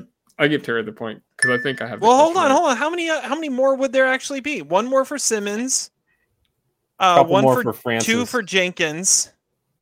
How many how many does Frances actually have? Oh yeah, two. I guess two more for Frances. And then one what, more for uh, Clooney. Three more for Pitt, probably. Uh, I think Clooney has four nominations, right? He has uh, Up in the Air, Michael Clayton, Oh, uh, Descendants, Descendants. and then and- yeah. Yeah, so I mean, I, it'd be a lot. And then, yeah, I don't know. Okay, Maybe I misspoke. I, Uh-huh. I think you're right. You said acting Oscars, and we just we just both of us immediately went to nominations because we were panicking. Okay. Uh, what condition does Harry say he has? Okay, Terry. Terry says a la- lactose reflux. That is correct. And shoot at the hip, at the I don't know. Well, Terry Is it gets the point. lactose intolerant or acid reflux? They're different things. exactly. Um, what was also on the plate that had Osborne's note on to Katie saying that he was going to the reunion party? What was also on the plate that had the note? Terry knows this. I watched this movie twice in the last 24 hours, so well, that's the only go. reason. I wouldn't have. I wouldn't have uh, gotten this if I only watched it once.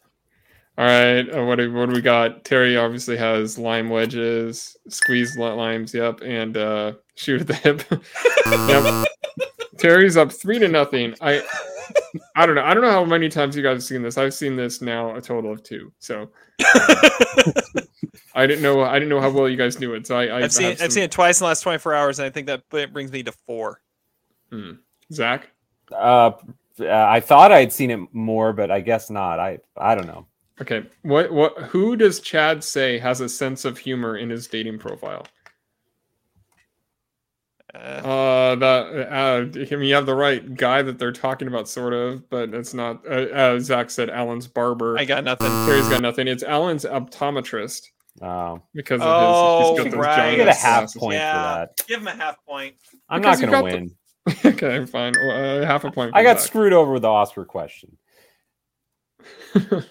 what uh what kind of car does Harry drive? Now there's a lot of cars that they show people driving, but uh, they do show Harry driving uh, one very specific car.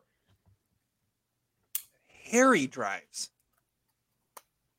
I can name like every other car in this movie. Me too. But not. I don't remember. There's a reason Harry why I chose this car to, to, to ask about. I don't, that probably gives it away to somebody. Uh, five, four, three, two, one. It is a what does Zach say? A Ford? No, it's a it's a Buick station wagon. I have a- and I, I drive I drive a Buick. Ah, that Mm. that's why he asked the question. Uh, Now I okay. Where and how long was Ted a Greek Orthodox priest? Worth two points. Right now it's three to a half a point. Um, Zach gets one point. Oh yeah, he's right. Uh, Terry gets uh no points. Well, I guess he was closer on the years. Uh, Zach said Chevy Chase six years. Terry said Rhode Island ten years. It was Chevy Chase for fourteen years. So Zach gets a point. Uh, what is there a picture of in Harry's bathroom? Zach says Alan's barber. Uh, that would be impressive. But- See, it's all, it all connects. Uh, All con- big conspiracy. I got Yeah, nothing. Terry's got nothing. It, it, I mean, it's a picture of a big gun, which is something you don't ever see in a bathroom. Yeah. That's what I thought about. Um, what does Sandy know about Seattle? Worth two points, or why they always send us to Seattle? Zach says it's cold and rainy. Terry says lots of bookstores and rains all the time. Lots of independent bookstores. Independent bookstores, yep. Uh, and that that is the correct thing. Uh, so Zach gets a point and Terry gets two points. What else are they going to do? Exactly. Uh, we're uh, okay. Where was Chad's body dumped? Okay. Uh, Potomac River, uh, the Chesapeake. Terry gets the point. It's the Chesapeake River. I mean, those are the two options. So Bay. Bay. Yep. Um, and now worth two points? Uh, the final question. It is uh, Terry has already won this. It is six to two and a half. Uh, who was next? Who are the next two people that were going to be coming on Good Morning Seattle after Sandy gets done? Zach is writing quickly. He either knows this or he's got something funny to say. Um, Terry has nothing. I could tell. By the way, flawed. There is no Good Morning Seattle. There is Come no on, Good people. Morning Seattle. That is true. That was that was crap. Dermot Mulroney and Alan's barber. well, Dermot Mulroney's right. That's right. Dermot forgot about Mulroney that. is correct. Uh, Oh, and it was like someone that was going to come out and do cooking. It was yeah. The Sultan of Salad is is the other one. Oh yeah, I remember that. That was an interesting. So uh by the Yeah, final score is that's fine. six to three and a half. Terry is the expert of this movie. Yeah. So- Well, uh, so I thought I'll- I knew I'll- this movie well. Those those questions were things I did not remotely pay attention to. well, I even gave you an Harry's Oscar question, bar? and you just didn't listen closely enough, I guess. I, I would say the only one after watching it once, the only one of those I would have gotten would have been the a- lactose reflux because that was a funny line. That was the only one you would have gotten total, the whole thing, Oh, and the Chesapeake, I, and the Chesapeake. not the Seattle line. Nah, well, I thought about I I didn't write it down until the second time through, but I thought about writing it down the first time. I for, but I forgot to. Anyways, all right, so let's talk about this movie. So I'm the one that picked this, and uh, when I picked it, uh, it was great because the reaction from both of you was pretty much exactly the same. Like one surprising pick, two great pick because this is a movie like I said, I feel like it's a very forgotten Coen brothers movie And looking back at it, as I was looking through all the possible movies that we could talk about and we could do a deep dive of, I, I was like, that is a fun movie. And it's got a lot of kooky characters and it's going to be a really fun deep dive. But it's not one I really look back on and be like, oh, yeah, I need to revisit Burn after reading. But it's totally one that's worth it because uh because going back to it like i saw this in the theaters um because i would say this came out in 08 zach and i were in college. We might have even seen this together depending on when it was released. Um and uh i will say we most likely saw the trailer to this together because this had one of the greatest trailers of all time uh the red band trailer trailer. for this was awesome uh, and uh, and that totally sold the movie, and and that's all you needed was was to see this trailer. And the movie was, I mean, it's a little out there, but I loved it. And then I I have the DVD. That's how I watched the movie. It's on HBO Max right now, but I have the DVD. Uh, and I probably watched it once I got the DVD, and haven't picked it up in ten years. And so I watched it again this week and and remembered how great this movie is. And uh, watching it this uh, this time, I realized the closest relative in in Coen Brothers to Burn After Reading is probably Fargo. Because if you think about it, what would a it, it's like they took Fargo and said, how could we make a kooky crime comedy drama uh, like Fargo in Washington D.C. and Burn After Reading was made. Like that that's basically what happened here. They took the premise of Fargo and said, "How can we make something quirky like that in DC?" And this is how you do it. You make it like this, where you've got a couple people at a fitness center who uh, stumble across CIA secrets they think, and the hijinks that happen afterwards that ends up blowing up in the in everyone's face. So uh, it's a fun movie. It's everything that the Coen brothers do well, and uh, yeah, I really enjoyed revisiting this. Todd, how about you? Uh yeah, so I I remember liking this when it came out, but I hadn't seen it since. But there is a thing where I'm not the biggest fan of like the Coen brothers comedies. Like I mean, I don't think when they're doing straight comedy, I'm not really a fan. I don't That's really fair. I've never really been a fan of the Big Lebowski. I don't like Intolerable Cruelty or The Ladykillers or I mean the one I do like is Fa- Raising Arizona, but that's a cager, so that's almost, you know, doesn't count. But like the, the the thing there there's a lot of interesting characters in this movie, but they're all just so dumb. It is like distracting how dumb they are and you it, I mean you can't really ever fully buy it. But I understand why you picked it, and the, and there there is a, there is a lot going on, and there there is. Uh, I mean, I mean, there are some incredible actors doing doing their thing, and especially Malkovich. But I mean, the, to me, the the flaws that I saw originally with it, which why I wasn't super high on it, still stand. And that's not the the there's no main character. There really should be a main character because you have such an interesting performance by John Malkovich. Absolutely in his element. He needed to be more the main character in this movie, and then you then you would have an absolute classic. And, I, and that's why I think is holding the movie back is because there's just a lot of a lot of people, and the the most main character is probably George Clooney, who's one of the weaker parts of the movie. It I don't know. It's it's there, there's something holding it back, but it is it is the Coens, so the writing is still really sharp, and it is and it is pretty funny, and and, and actors doing things that they probably don't do in any other movie. Zach, did we see this together? I don't think so. Uh, although it's it's possible. I think it was a summer release, so I- probably yeah, not. I remember it was like the end of the summer it came out.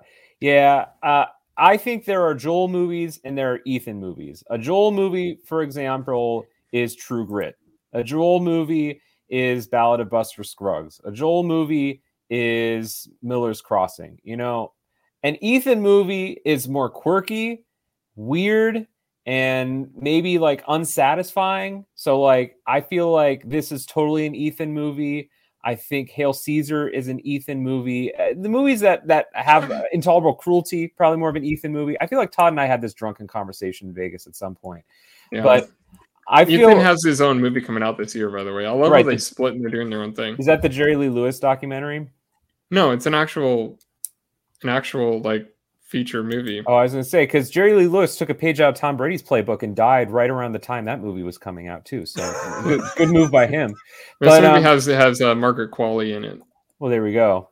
Uh, so uh, I really like this movie a lot. Um, it's kind of interesting in a way. You know, it was the Coen's coming off of their Oscar win, and just like they had a decade earlier after their Oscar win from Fargo um, with The Big Lebowski, they went just a completely different way. They totally zagged. They did a weird, goofy comedy that people didn't quite understand, and maybe still don't quite understand. A movie that is gleefully un-Oscar uh, n- zero Oscar bait in this movie, except for the fact that this cast has way more than 12 acting nominations. I never would have guessed that if that was the, the there's no way they had 12 wins. It's a, but anyway, um, Seven wins is insane, though. yeah, seven wins. It, it, well, it almost half of them are like the director's wife. So That's true.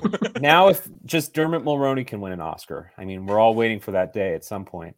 Um, but yeah, I mean, this movie is so weird and goofy, and um, you know, in a weird kind of way. Even though I guess the point of the movie, according to J.K. Simmons, is that none of it makes sense. I actually feel like this is a Coen's movie that actually makes more sense than most Coen movies. Like the screenplay does.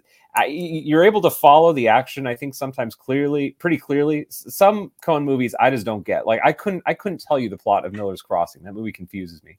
But um, this movie, uh, you know, you you understand all the characters, and you either like the characters or you don't. And I love these characters. I think they are hilarious. Like the the Tilda Swinton John Malkovich marriage should be its own TV show or movie. And as we've already alluded to, Malkovich just owns in this movie. I mean, he comes in with this big dick energy and just destroys. Okay. I mean, if you thought Teddy KG, KGB or his performance of being John Malkovich was like, I mean, this is this is the the hammiest that Malkovich get gets in a supporting role in every scene. it's with the him same as is Con Air. It's the same Yeah. character. Yeah, it, it is something that only It's a Cyrus No, that's Virus in the clever. CIA. but see, but see, the genius of this movie is then you also have Tilda Swinton coming in and doing her thing, and then and then okay, this is the real genius of the movie because you know we now live in an era where everybody thinks Brad Pitt is a great comic actor. This was his first comedy. Like no one thought Brad Pitt could do comedy before this movie. The movies he did before this movie were were Babel and uh, uh, Benjamin Button came out later in the year, and this this set the tone for um, Inglourious Basterds and a little bit of Once Upon a Time in Hollywood and the comic Brad Pitt that we know and love at this point. And he's perfect in that role. And then McDormand's kind of doing her far a spinoff of Marge Gunderson a little bit, but it's also a little different. And then Clooney is kind of like the anti Michael Clayton. Like it's it's a perfect zag from everything you would have expected, except for John Malkovich, out of these people in 2008. And it's it's wonderful. Um, the problem I have with the movie, I had this problem when it came out, when I, I guess allegedly saw it with Terry. I'm not sure. Um, to me, this is like just four stars, amazing. But then, what the hell is with the last 10 minutes of this movie? Did they just run out of steam? Like, did the movie run out of a budget? Why did the movie end that way? Like, that seems that that's also classic Ethan to end a movie that way. But it's like, so the joke's on us, I guess. But like, I don't know why they couldn't have just showed, you know, Malkovich getting shot or whatever, or them dispensing the body and and not the Potomac, the Chesapeake, excuse me. Like, why did why was that just in the dialogue at the end of the movie, and then why the bird's eye shot, the drone shot out of the Pentagon? Like, I I don't, I don't get it. I I That's how I it started. Ethan lost me. Well, yeah, I, I get it, but like. Why not just why not just shoot the last 20 minutes of the movie? You have a great movie. Let's like let's just end it for real. I think it's more funny to think of Clooney trying to board a flight to Argentina than it is to actually see him at the airport. Venezuela. See, I don't even remember. I don't even remember what happens at the end of the movie. Like th- that dialogue to me, I don't pay attention to. I like, I didn't even know. Oh, there they- those, that was that's the best part of the movie. Though, the, like the the back and forth between the agent and the. I think no, like that's the weakest part of the movie. J.K. the- Simmons doesn't even have a character name in this movie. His, his CIA CIA superior. superior. He, hi- him and his and his guy Palmer DeBakey Smith. Like th- th- those are the best parts of the movie. It, it is and, a very he's the guy. He's the guy who a- has a conversation with uh, with Malkovich in the first scene. yeah. He's he's the one at the behind the desk. But Yeah. it, it- there's a very almost uh like uh Austin Powers type of like d- uh, line delivery between them, and like just be like, I I I, there, I don't know. There there's they they they have they have a, a really good rapport. rapport is how you say it, not report. uh, so, moron. this came out. Uh, this came out September twelfth, two thousand eight. So, Zach, you were already back on campus at this point. I was into my first year of teaching. There's a chance we we saw this together, but probably Maybe. not. Probably not. Uh, yeah, and I I love you, you cast Brad Pitt, a, a a 46 I think year old Brad Pitt at the time, as a like 25 to 30 year old fitness instructor. I mean, I think he's just stuck at that job, man. He loves it. I don't. I don't think he's actually supposed to be younger, but he does Oh, play it like he is. play he plays it like he is. Um, yeah. The, All the right. Dave Franco part. I can.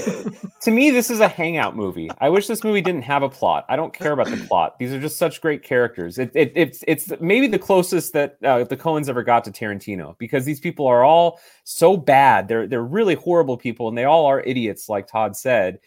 Uh, Why does anything need to happen? I like. I just want to live in that marriage of uh, Malkovich and Swinton. That is amazing. I want to go to their parties with, where George Clooney shows up. I want to hang out at the gym. Like I just want to live in the world of this movie. All right. Well, let's get into some of the stuff we're talking about with this.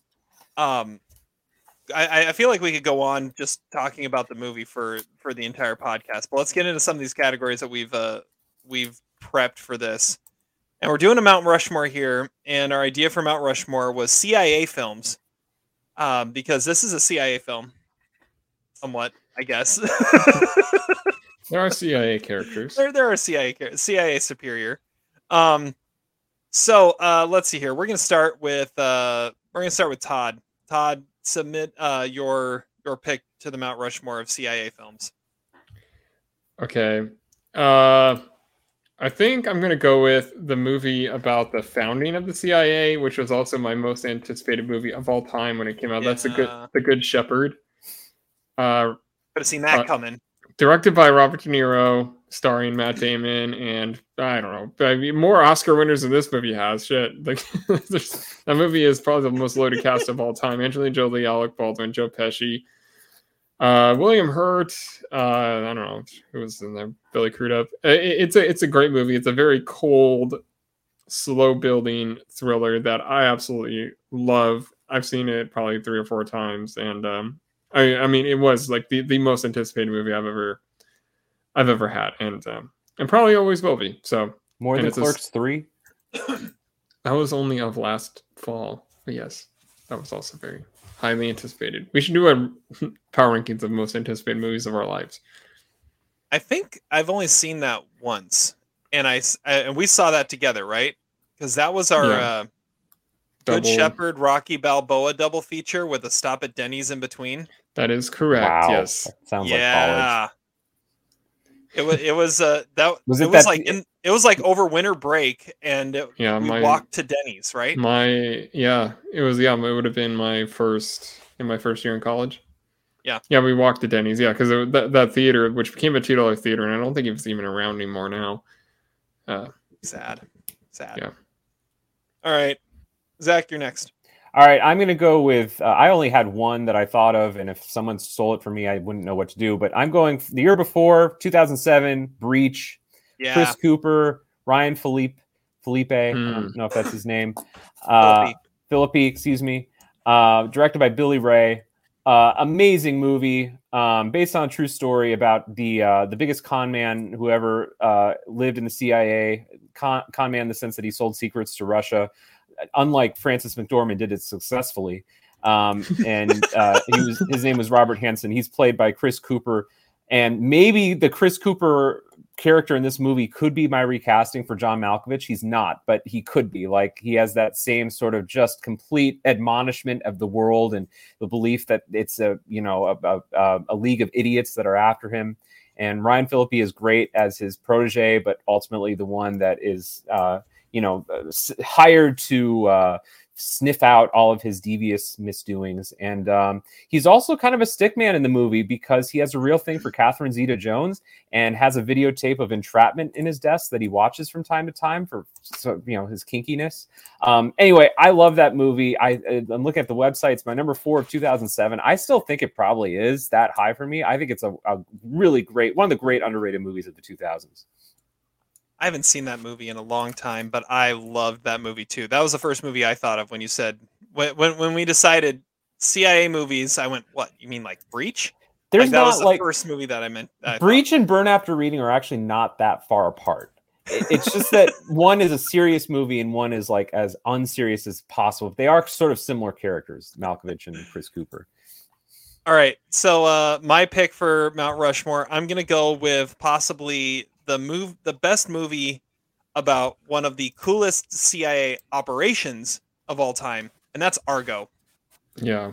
Um because it's a great movie and just the absurdity of that story and the fact that it's all true is just ridiculous and amazing. It's a best picture winner. Uh, even though Ben Affleck wasn't nominated for Best Director, I'd like to thank the Academy.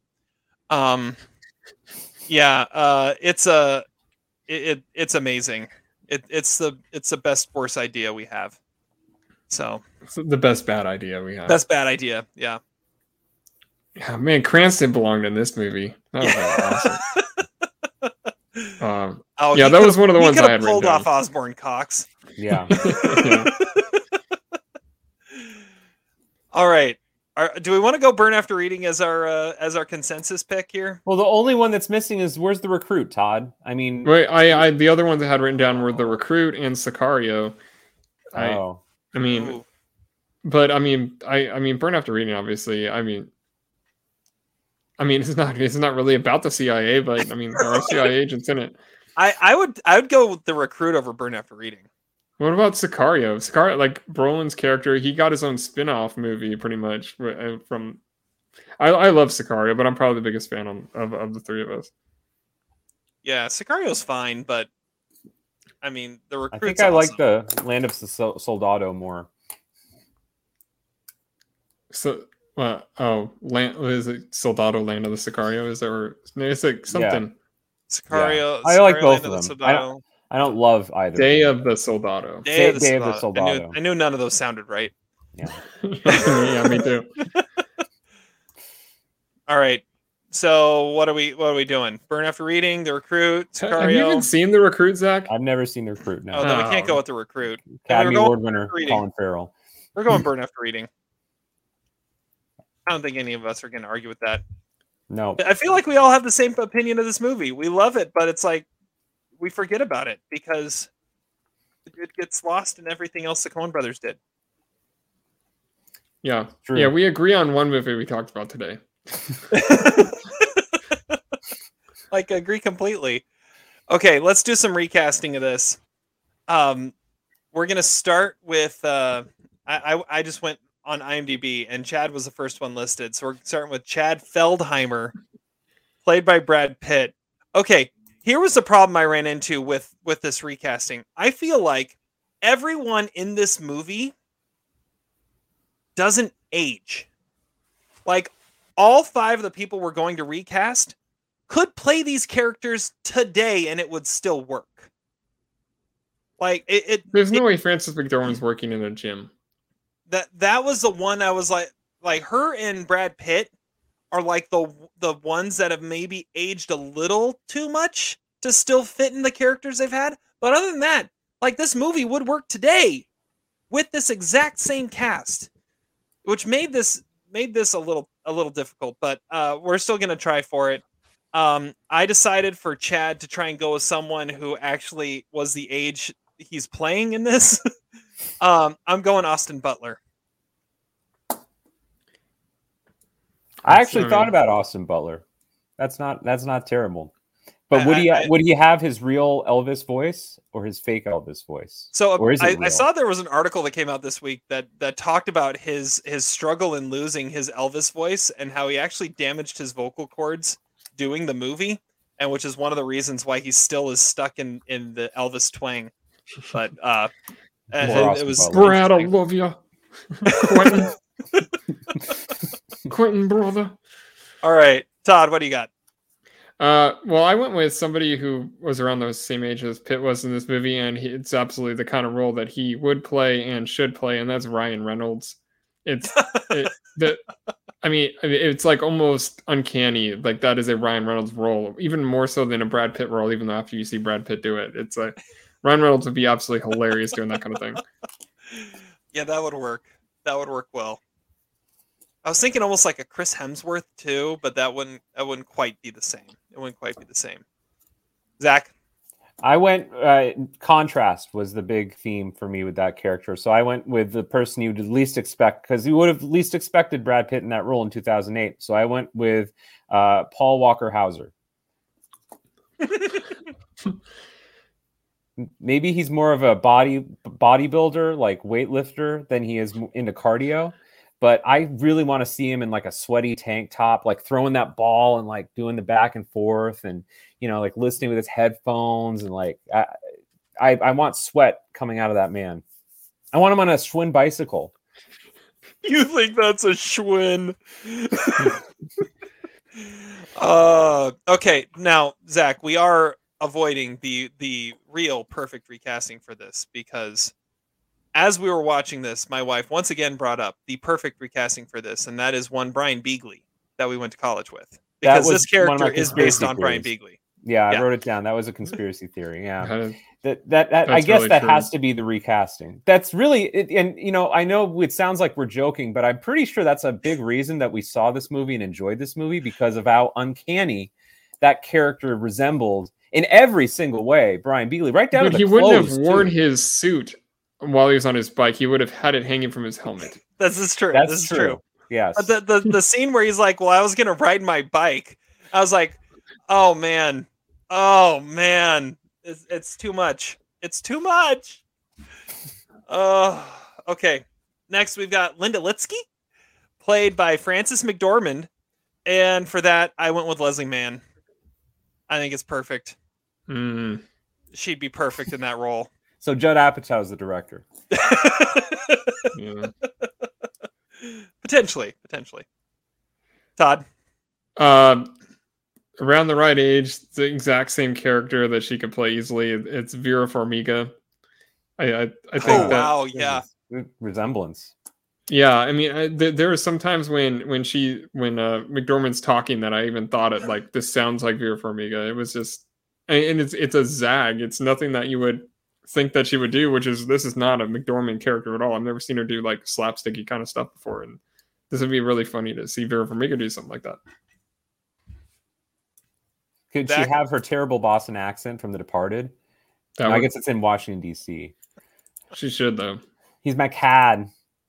Um, so uh, I went with Jane Fonda.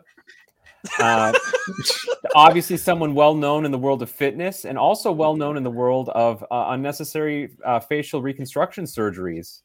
Um, you know, there's a lot of verisimilitude with her demanding thousands of dollars for facelifts. So um, I like it. She could wear, she could have the same wigs as she has in 80 for Brady. Um, maybe she's more of an RG3 fan because it's in Washington. Um, I don't think Linda's ever going to write a book though. Her memoirs. Memoir. Yeah, probably not. memoir. Yeah, because she was the one that wrote the Gronk fan fiction. That was just terrible too. I mean, that I was expecting something. There should have been. Yeah, You want to talk about me being lazy for you know cr- comparing women talking to maids? Talk about laziness in that scene. That could have been so much funnier. The, the idea that she was the w- person who wrote all the Gronk erotic fan fiction and just nothing. It's, it was comedy dead zone. All right, well, back to burn after reading. We're just gonna keep going back to this stuff the whole the whole time. Harry Pfarrer, played by George Clooney. Uh, I'm gonna go. I, I went with Leonardo DiCaprio. I mean, th- this Yeah, basically that's, is that's Leo pretty good. at this point. See, the problem is that Harry is so dumb. This is not a George Clooney role, and that he's the one part that takes me out of watching the movie because it's he's so wrong in that role. Which is why I went with somebody who plays who's like that kind of like ladies' man sort of thing, but is also played dumb before and really good at it, and that's Seann William Scott. I, I think he's the perfect lead for this kind of movie, and he, I don't know, there's just don't you think Stifler is more of a is, is more of the kind of persona that that fits in that role than you know somebody who's really buttoned up like the George Clooney? I don't know. I mean, it's, I don't know. Seann William Scott is the right kind of actor It for that role. it would be it'd be too sticky. Like it, it would be But why is Clooney doing it would that, turn though? into an it turn because it's the Coens. I But mean, it- he, Clooney's think the wrong Clo- actor. I think Clooney's great in the movie. I, He's I the love- wrong actor completely No, for this movie. This is I- I one. think the- this low key is probably his best Coen Brothers performance. I would say. Like, well because well I honestly that's not I, I would actually probably agree with that because Clooney. I was going to mention this later, but we can mention he's it so funny with his little, little like ticks. You know, he was like shaking a little bit, and he's always well, and, like, and Clooney has His there's character two makes no sense because it's Clooney. there's several uh, that's true but there's there's several versions of Clooney and the most annoying one is the the shtick he pulls every time he's in a Coen Brothers movie like when Intolerable Cruelty Hail Caesar he's got like the exact same thing that he does like he does has to do the exact same thing in every Coen Brothers movie this one feels like the most grounded where he plays normal and and which makes it work more so uh, between this and Oh Brother He's Where not Thou are probably normal. his best That's the thing. He's too dumb to be normal. It's not a Clooney it's not- character, it's not- and it's, it's not, not believable because he is he has a really good job, but he's dumb and he's really good looking. I don't understand why Clooney is that character. that's there's been many many characters that Clooney has played has also been uh, dumb and good looking. Uh, the the that recent Julia. Roberts movie, The Ticket to Paradise, he was dumb and good looking. That movie. Nobody It's- saw that movie. I did. I liked it more than 80 to available on Peacock.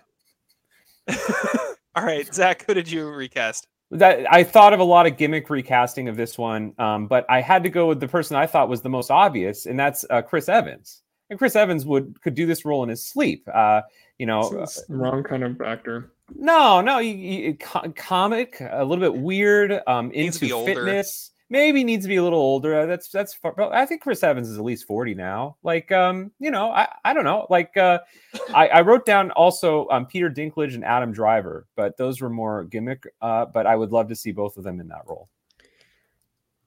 Yeah, I don't know about that. Think you have to be a stick. You have to be a stick man. So that's why Leo's a good pick. Yeah, Leo's. Uh, I, I, I once I saw that, I'm like, well, that that's it. That I mean, Yeah. you can't. Okay, Osborne Cox. Osborne Cox, uh, played by John Malkovich. Uh, I I wanted I wanted to recast uh, the the late great Philip Seymour Hoffman after his performance in Charlie Wilson's War, which was another CIA Conspiracy movie I thought about mentioning. Um, but instead I went with Paul Giamatti. Mm. Not '90s Giamatti. just- Not 90s Giamatti, today Giamatti. Einstein Not, Giamatti. not Einstein Giamatti. but he told he's like one of the few that could actually pull this off and and give it the I think the- you're the you're thinking of like shoot him up Giamatti, but that Giamatti hasn't been around for a while. yeah, it might be a little too late for Giamatti to pull it off, but I I, I think it could work. I think it could work. Todd, All right. Well, this one I really struggled with, but there, there's something about the self awareness of Malkovich in that role that makes it so great because only he is going to have the cadence to say those lines like that. And the one person I thought of that's around the right age that hasn't done this kind of thing a lot, but he has before, and uh, it's it's Rainn Wilson, and he he has played like angry in movies before, and I I could absolutely see him just obliterating somebody over the phone, and it, it would be amazing and be hilarious to watch. Dwight Schrute in the CIA. Yeah, I'd watch that. He had this movie called "Don't Tell a Soul" that came out a few years ago, and he he was absolutely the villain, and he was pissed in that movie, and it was awesome. I was just like, okay, take that kind of energy, put it into Osborne Cox. Yes, I could see that. I could actually Mm. see that work. I could see it work. Zach, who do you have? I wrote down a few people. Uh, obviously, the greatest casting would be a person who's been canceled, and that is uh, Kevin Spacey. A a non-canceled Kevin Spacey could have done this role amazingly, um, but we're not. I not. think he might be too go- old at this point, though. Maybe a little too old. Uh, and his his replacement, Christopher Plummer, has passed away, so we can't pick him. um, I also wrote down Tilda Swinton, and I wrote down um, Steve Martin because couldn't you see the character of Osborne Cox saying, "You woke me up for reverie"?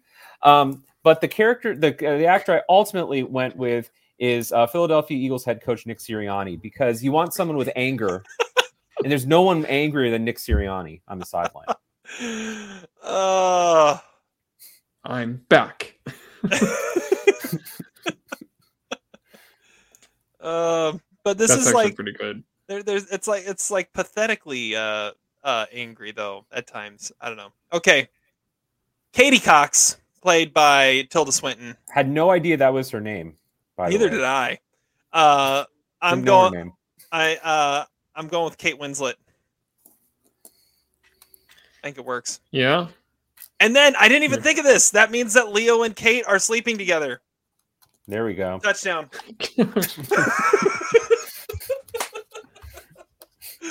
uh, I, it's, yeah, they're all. It seems that they're all having sex. Yeah. now looking at my cast, it's really weird. Okay. Um, my Katie is um is Diane Kruger, and I don't know Star of I- upcoming Marlowe movie. which movie. Did you see the trailer for that? She's in an upcoming Chris uh, uh, uh, Philip Marlowe movie with uh, uh, Liam Neeson. Maybe that I, I did not see theater. that, but I didn't know Diane Kruger was still around. That's Well, why I thought wa- you brought it up. Yeah, I mean, she was in that uh, foreign film a few years ago that was won the Golden Globe. I don't know, and, uh, but yeah, I mean, I, I think that that'd be really easy for her. I don't think it's just that interesting of a role to recast. I, I, I don't think that the fact that she's British really makes a difference at all. But because Kruger isn't British even, so um, yeah, I don't know. I think it would work. It'd be fun. This one more than any other, I feel like the recasting for this is Tilda Swinton because she Uh, played yeah. this role last year in Three Thousand Years of Longing. Or or Kate uh, Cate Blanchett. I mean, but that's Yeah. that's too easy because they could play any role that the other one plays. Uh, The the person I wrote down was Minnie Driver. Ah, that's a good one too. I like it. Yeah. All right. Oh, that- who- she doesn't do anything anymore either, though. oh, she was in. I feel like she was in something recently. Can we also I'd have to look do- this up. Can we do an additional recasting? Can Yeah, we do it. recast the divorce lawyer? Go for Well- it. Well, that Well, that the- was my Beth Grant role. Oh, nice. Yeah, who would Beth Grant play? Yeah, but okay, who do you got, Zach? I wrote down Dan Aykroyd. or no, wait. I said originally he would be played by Wilford Brimley, but I think he's also dead. He is. He is. Got the diabetes. You too, madam, can also get diabetes. Uh, Minnie Driver was in Rosaline last year, the one There of the we go, movies that was in my bottom, bottom five, of the year. Yeah. Oh, nice. Who who would Cage play in this? Oh yeah, it'd be it'd be an amazing Osborne. That's what I said too. He Unbelievable Osborne. I have a drinking problem. You're a Mormon. Next to you, we all have drinking problems. Uh, Also a Regal Line candidate. Uh, that's a that's a good one too. Yeah. Also, I think Ted. I, I, he he'd be a really funny Ted. Th- th- There's something off about Rich Jenkins in this movie, and uh, if, you, if you had someone with like the energy of Cage, it would make those those things a lot more a lot, lot funnier. Like. I, I'm not here representing hard bodies. Like you had Kate, Cage playing it up in that line. Come on. I don't know. I it's wrote- great that it that it's pathetic from it's so pathetic coming from Richard Jenkins, so that it works. All right, what did you say? I, I said that he, uh, Cage would play the Russian uh, embassy guy, like the Oh. one they. That guy that guy plays like a Russian in every movie. I've I, I've seen him in so much so much stuff. I- What Kro- are you talking about Kropotkin? Kro- like the the main the main I- yeah, yeah, the Russian I main don't know. Russian The- guy. Yes, What was- Krop- Kropotkin. Yeah, yeah, Krapkin. I didn't realize Isn't that, that what she called name. him. yeah Kropotkin. What else? Yeah, he's been in. What else was he in? I know I've seen him in something. Um, oh, he was the Russian Minister of Defense in Fate of the Furious. there we go. Uh, Was he, in tri- uh, was he a Russian in Triple X too? Would have fit I feel like he might have been in. Triple X, but I'm I'm probably wrong about that. Um, he was a, he have was a. Soviet captain in X Men First Class. He was the Russian president in Salt, which was another movie that came up as a possible CIA movie. Um, Yeah, movie I saw the title of when I was looking at that, and I hadn't thought about the movie in ten years. he played Mashkov in the Italian Job. Uh, oh, yeah, yeah. I think that's what that's what the one thing I'm thinking of him from. he's the yeah in- he's he's the one that uh the, the head of the group that eventually gets to Yeah. yeah He was in Home Alone 3 for some reason. Um Yeah. He was in Miller's Crossing? Apparently he That was in Miller's sense. Crossing. See, I He would was have in given, Nine and a Half Weeks. There we Zach's go. favorite movie of all time. I would have given the Beth Grant Award in this movie um, to the secretary um, who loses uh, Osborne Cox's CIA shit. But it's also obvious that she could have been played by Mrs. Sellner for Mrs. Doubtfire. Mm, yeah. That's a good point. Who would uh, my Beth Grant? I, I I couldn't come up with much. I I just said she'd be a member in the gym. Who would '90s Giamatti play? I said the the cosmetic surgeon. He's, I said, he's I got said- a, he's got a couple of scenes, but I mean that also is a, Uh. a face that we've seen before. The guy from uh, Rocket Man. Um, Oh yeah, yeah. but yeah, he would have to be Olson. And what are you That's- doing here? Olsen? That's what I said. Olson by reputation. Why is Olson here?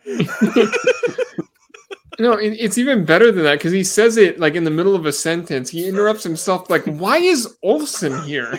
like, who is this guy?" What does Adam think this movie's about? I couldn't come up with anything good for this, but Could you guys- oh, could Todd play Osborne Cox? Is, is that a possibility? You've got- your Malkovich impression is really good. You've got the look and the anger. I say that's my Osborne uh, Cox. give him 20 years. He could. He, he might be able to do it. Uh, Adam thinks that I don't know. I, I just said a wrongful termination lawsuit. I mean, it, it, it then it goes from there with Hilary Swank. I actually thought Hilary Swank could play Katie, but Mm. uh, I didn't go there. I maybe think maybe Adam thinks this is an alternate Linda. title to Mission Impossible. yeah, it's true. I, I was thinking for, Fahrenheit four five one, and this is also, Fire also Oh, Starter. yeah. Firestarter. His daughter's favorite movie of last year. Uh, I, I the only thing I had wr- wr- written down was uh, Adam assumes that the next time that someone will um, be given divorce papers, it will be by Hilary Swank, served by Hilary Swank as a divorce lawyer, very nice. because it happens a lot in this movie. I thought one of your questions, Todd, was going to be what's the law firm's name, and I wrote that down. It was Tuckman Marsh. It's because the character's Tuckman name Marsh. is Tuckman Tuckman Marsh. Marsh. Yeah, I could have said that, but I mean, I think that would have been easy. I work for Tuckman Marsh. Uh, what's do you have an alternate title for this movie? My alternate alternate title is uh, the memoir. My Uh, alternate title is The Russians? The Russians? the Russians with a question mark. I just said hard bodies. I, My father-in-law has a Uh. hard bodies uh, pinball uh, machine, but it's the movie Hard Bodies. Ah. oh, without a space. The an alternate title could have been when does it make sense? That would have been your question in trivia. it doesn't. yes, that that that's the Terry Terry trivia question. Highest war performance. That that might be need to be a new category. The Terry trivia question. We kind of do it every time, anyways. Highest war performance. Can we agree it's Malkovich? I yeah. Easily. Yeah. no, nobody's replacing that. I mean, because it's, and again, it, it's one of those that we talk about all the time that Malkovich is one of those actors that makes every one of his characters him so much that it's hard to picture anybody else in any of his roles. It's perfect. Okay. Uh, Paxton, Bill Paxton Memorial, Worst Performance Award goes to who, Todd?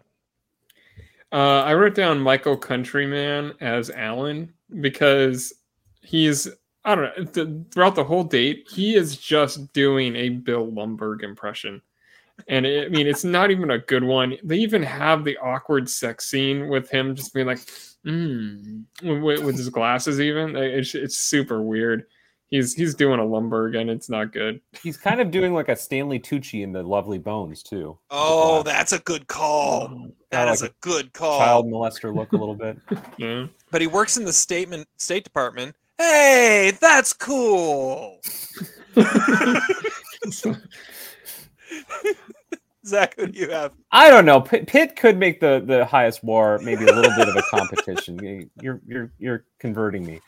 Um, uh, worst performance I think has to go to Dermot Mulroney as the star of Coming Up Daisy. I mean, you get down from there, it's pretty stiff. Dermot delivery. Mulroney's character or Dermot Mulroney the actor? Uh, Both of them. I think you could go with Claire Danes because she doesn't even she makes a poster but can't even make it on screen. Yeah. Yeah, I had I had Alan written down. Of the main ones, I mean, there isn't really a bad performance. So, I mean, if you're gonna pick one of the main like six performances that you're gonna say is a bad one, maybe this is one of Frances's weaker roles. I mean, you could maybe say that. We couldn't find anyone that we could recast though. I know. I know. Yeah. So, uh, but yeah, uh, Alan is is really the the the the. Uh, The only one I had written one. down was Richard Jenkins. I oh, but he. I think he's perfect though. He is perfect in that role. Like, because because he's just he's just that sad old man. Yeah, All right. I wrote down that Mark Rylance could play his role today. As long as he's wearing Oh, a hat and that's- a bad yeah. accent. hmm That's a good. That's a good one. He turn it into something really flashy like his Bones and All performance. yes, yes. All We're, do- we're doing the Oscars in a few weeks. I really hope that Todd puts Mark Rylance as his best supporting actor. That's the only thing I've been thinking about all week putting our list together. Amazing Larry Big Tim High Roller Minor Character of the Film Award goes to who Zach? Uh, shoot, I was not prepared for this. Um, I think I'm gonna go. Oh, I, I have to go with the divorce lawyer. I mean, I, I love him. He's great. You too can be a spy, madam. And then I love how he's got like you know, give it one more day. I, I actually sometimes give that advice out because I think about that character, and that's like such a classic Coen Brothers character. Always this like you know old guy who's some sort of bureaucrat. Like he could have worked for um, William H. Macy's father-in-law in Fargo. Like he's just that kind of right-hand man who's in every single one of these Coen Brothers movies. And uh, I don't know the actor's name. I, I need to look it up. But I, I love that character. And um, I don't know why those scenes are entirely necessary for the movie. Um, but they're great. And uh, I guess I guess it's because his secretary is the one that loses the the CIA stuff Yeah. at the at the gym. But I don't understand why his character plays such a prominent role in the movie. But he's great. She loses the shit. hmm Um, yeah, I, I feel like he he may have been like the backup for uh, the Charles Durning role in A Brother Where Art Yeah, Thou, Charles Durning would also governor. very much uh, a Bruce McGill could have probably played it. Too. Oh, there we go. J.R. Horne plays the divorce lawyer. So uh, my minor character, I feel like you can't really go with J.K. Simmons because it's J.K. Simmons, but I I think he would be like hands down the pick. But if I'm not, I'm going with the cosmetic surgeon. Yeah, uh, played by either. Jeffrey DeMunn.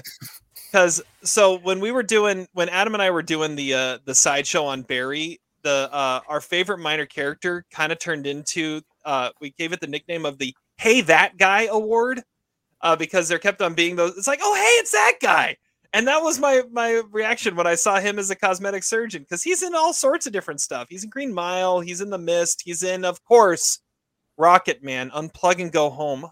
And Go Home Which we Um, quoted a lot on this which we've quoted a lot. He's I think he's in uh isn't he in I think he's in the Majestic as well. He's in a lot of Darabont. Anyways, uh I love that character. I love that guy. Uh he's awesome. And and the the looks he just gives Linda as she just won't shut up and like uh can I tell you what you're supposed to know now? Oh okay, you're going to keep talking. Okay. All right. Uh yeah, I love that guy. Todd.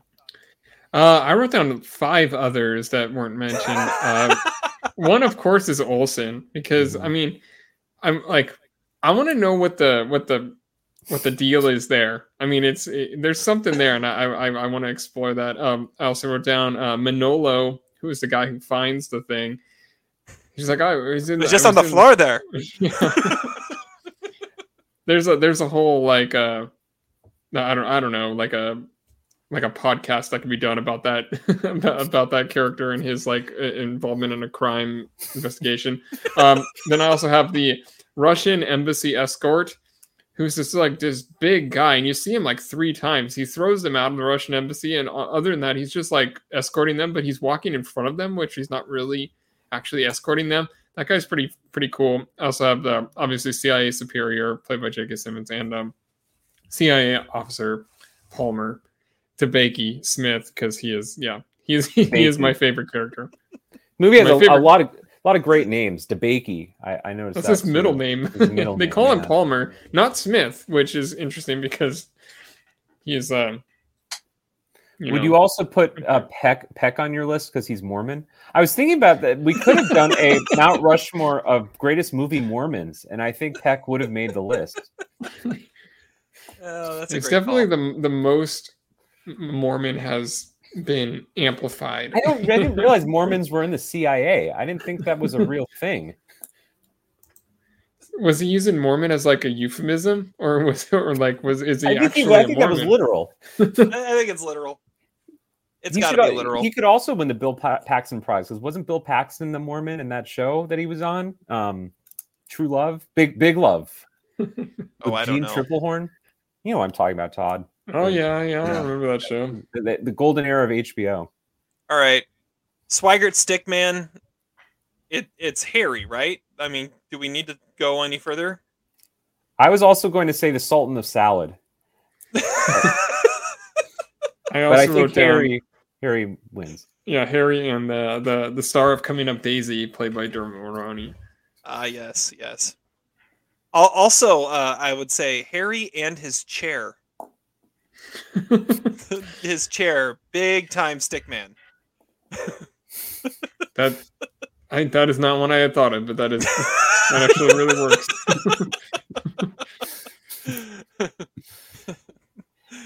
All right, the uh, the uncle douchebag goes to who? Todd. Uh, man, there there are a few. I know Everybody. Zach's gonna hate one of mine that I s- that I would say. So I, I will go over all of them after we're done. I'm gonna go with uh, stretching gym patron Oh, Uh, good call. I love this. I, I, I popped something in my ass. I don't know. I mean, he, he's uh, he's mainly he's he's not a stick man because if he's not limber enough to stretch at a gym, then he definitely is not getting it in. But he's also a douchebag because he's making a big scene of that. And even Chad was just like, "I'm, I'm gonna go take this call. like, I'm getting out of here." Stretching gym patron. He doesn't even have a name. Uh. you got no shot. Uh, that's that's Austin Powers. Um, that's my douchebag. Oh, well done. Well done. I love it. I'm really upset that you didn't say the the the, the kid patient at That, Tillis that is the one. I have I- a four year old patient that- written down because he wouldn't that's, open the his pick. mouth. that's the Todd pick right there. He wouldn't open his mouth. I also had him. I also thought he was kind of punchable face because he wouldn't open his mouth. she even says that. She's like, "You want me to get your mother out of the room so, so we can do this in person, one on one or whatever." Yeah. Uh, all right, Zach, who do you have? I went with um George Clooney's wife, uh Sandy, uh, because um she doesn't like Seattle. She seems to be complaining Oh, that good she gets call. sent there. So this is a pretty anti-Seattle movie, and I think it's personified by her attitude toward it. So screw her. I mean, it does rain all the time there, and there are a lot of independent bookstores, but why why does she have to take it so personally? I mean, I feel like that's more describing Portland than Seattle, but I mean, yeah. she was on the. It was the fourth leg of her of her trip too. So, yeah, uh, but I understand. Yes. all right. Uh, I have a uh, let's see here one, two, uh, two, four, six, eight, nine, 14, 16. You could make a case for every character in this movie being a douchebag. Maybe not Yeah. Frances McDormand, but I think everybody else be- being a pretty big douchebag. Well, she, I had- she rams her car into somebody else's car. That's, That's kind of a douche move well, and she's trying to rip off her her insurance as well. in her Um, country. and she yeah, and she doesn't show up to work.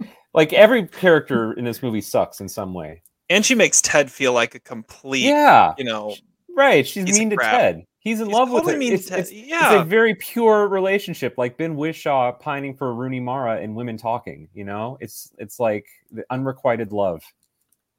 All right, so I have uh, I, I I'll mention a couple here. For the one I wrote down was Chad. I feel I mean because I I can't help but yeah. Are you really talking about your feelings toward Brian Terry when you make that pick? No comment.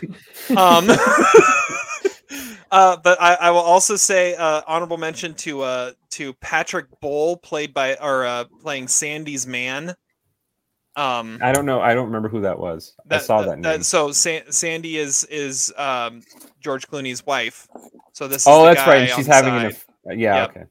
Uh, but I'm Mm. gonna go with a 20 way tie for uh, for uh, douchebag with uh, the 20 drunken Princetonians uh, that uh, that Osborne Cox is singing their uh, their uh, song with. but not Osborne. Well, I mean, he's he's he's I mean, he Osborne, goes I wrote down as a, Osborne. I wrote down as a douchebag because he didn't get the cheeses. I mean, and that, that's just well, because he that's because he quit before he could get the message. That's a great call. but but okay, I actually You- have you- the I have the movie s- on my iPad right now, and it's actually at the scene where where uh, Chad just got in the car and he and he squints. Osborne Cox. I, I, every time he looks at him, he's like, "Oh, I need to look serious again." That that is Pitt doing his thing. That, that is how he got his BAFTA nomination for this movie. It was just like that that scene. Like, Uh, which is why, which is why he is the most punchable face because he actually gets punched in that scene, and it's well deserved. Uh, do you guys have true. anybody anybody else for punchable face? Well, I wrote Harry. I I just think. th- I mean, th- there's something very punchable about a guy who just gets done having sex and is just like, "I need to get a run in." it's like, I don't know. Like he, every time, I'm just like, "Dude, you asshole." Yeah, If it, good but if it was Seann William Scott, it'd be a douchey. But it's punchable because it's Clooney because he doesn't belong in that role. oh, I like that. I Clooney like doesn't that. really look like a runner, and they only show him really running in one scene. It doesn't. Yeah, I guess that doesn't really fit. I don't know.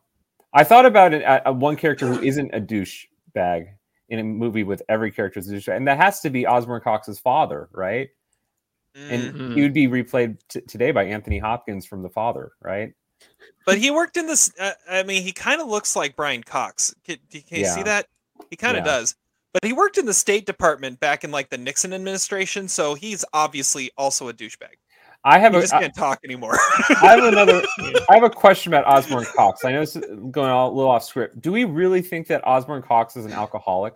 I mean, clearly he drinks excessively in this movie. He just has is- a lot of whiskey though, and they're, they're all fifths. But see, the thing So- is, and he's like measuring it, and then he pours a little bit back. Like I've been there before. Like um, the the thing That's because he's self-conscious about it at that is- point. Right. Is the alcoholism brought on by him getting fired and having nothing to do with his time except for watch Family Feud? You know, like what it's like a chicken or egg situation.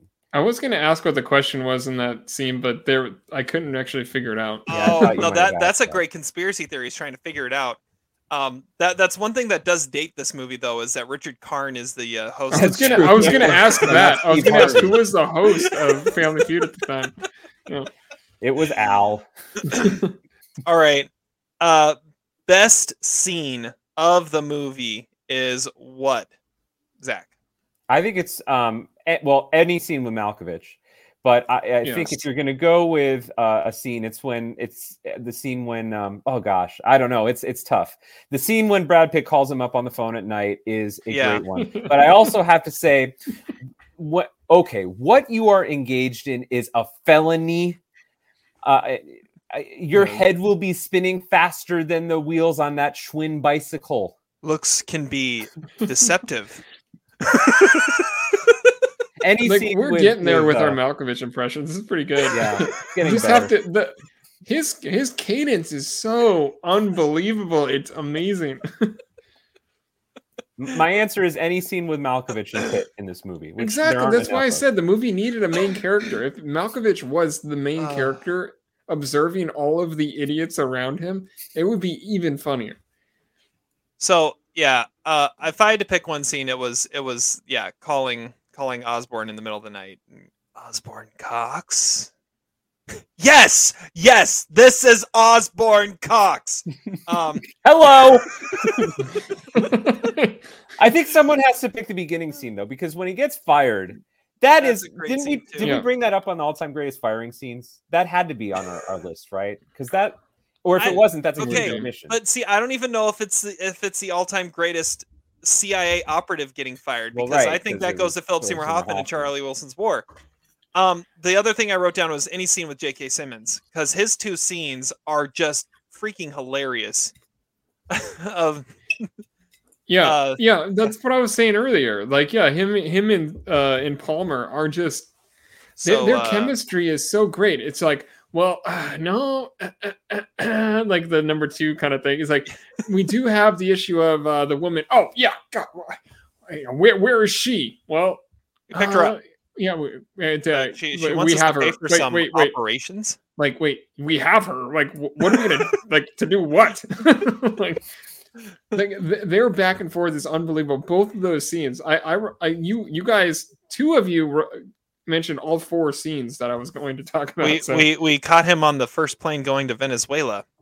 Uh, well, I don't know why. It's like because we don't have extradition with Venezuela. Oh, so what should we do with him? Put him on the first flight to Venezuela. But there's also a world where J.K. Simmons could have played Osborne Cox too. I mean, let's think about That- Whiplash. J.K. Well, oh, Simmons, yeah. like that could have been interesting too.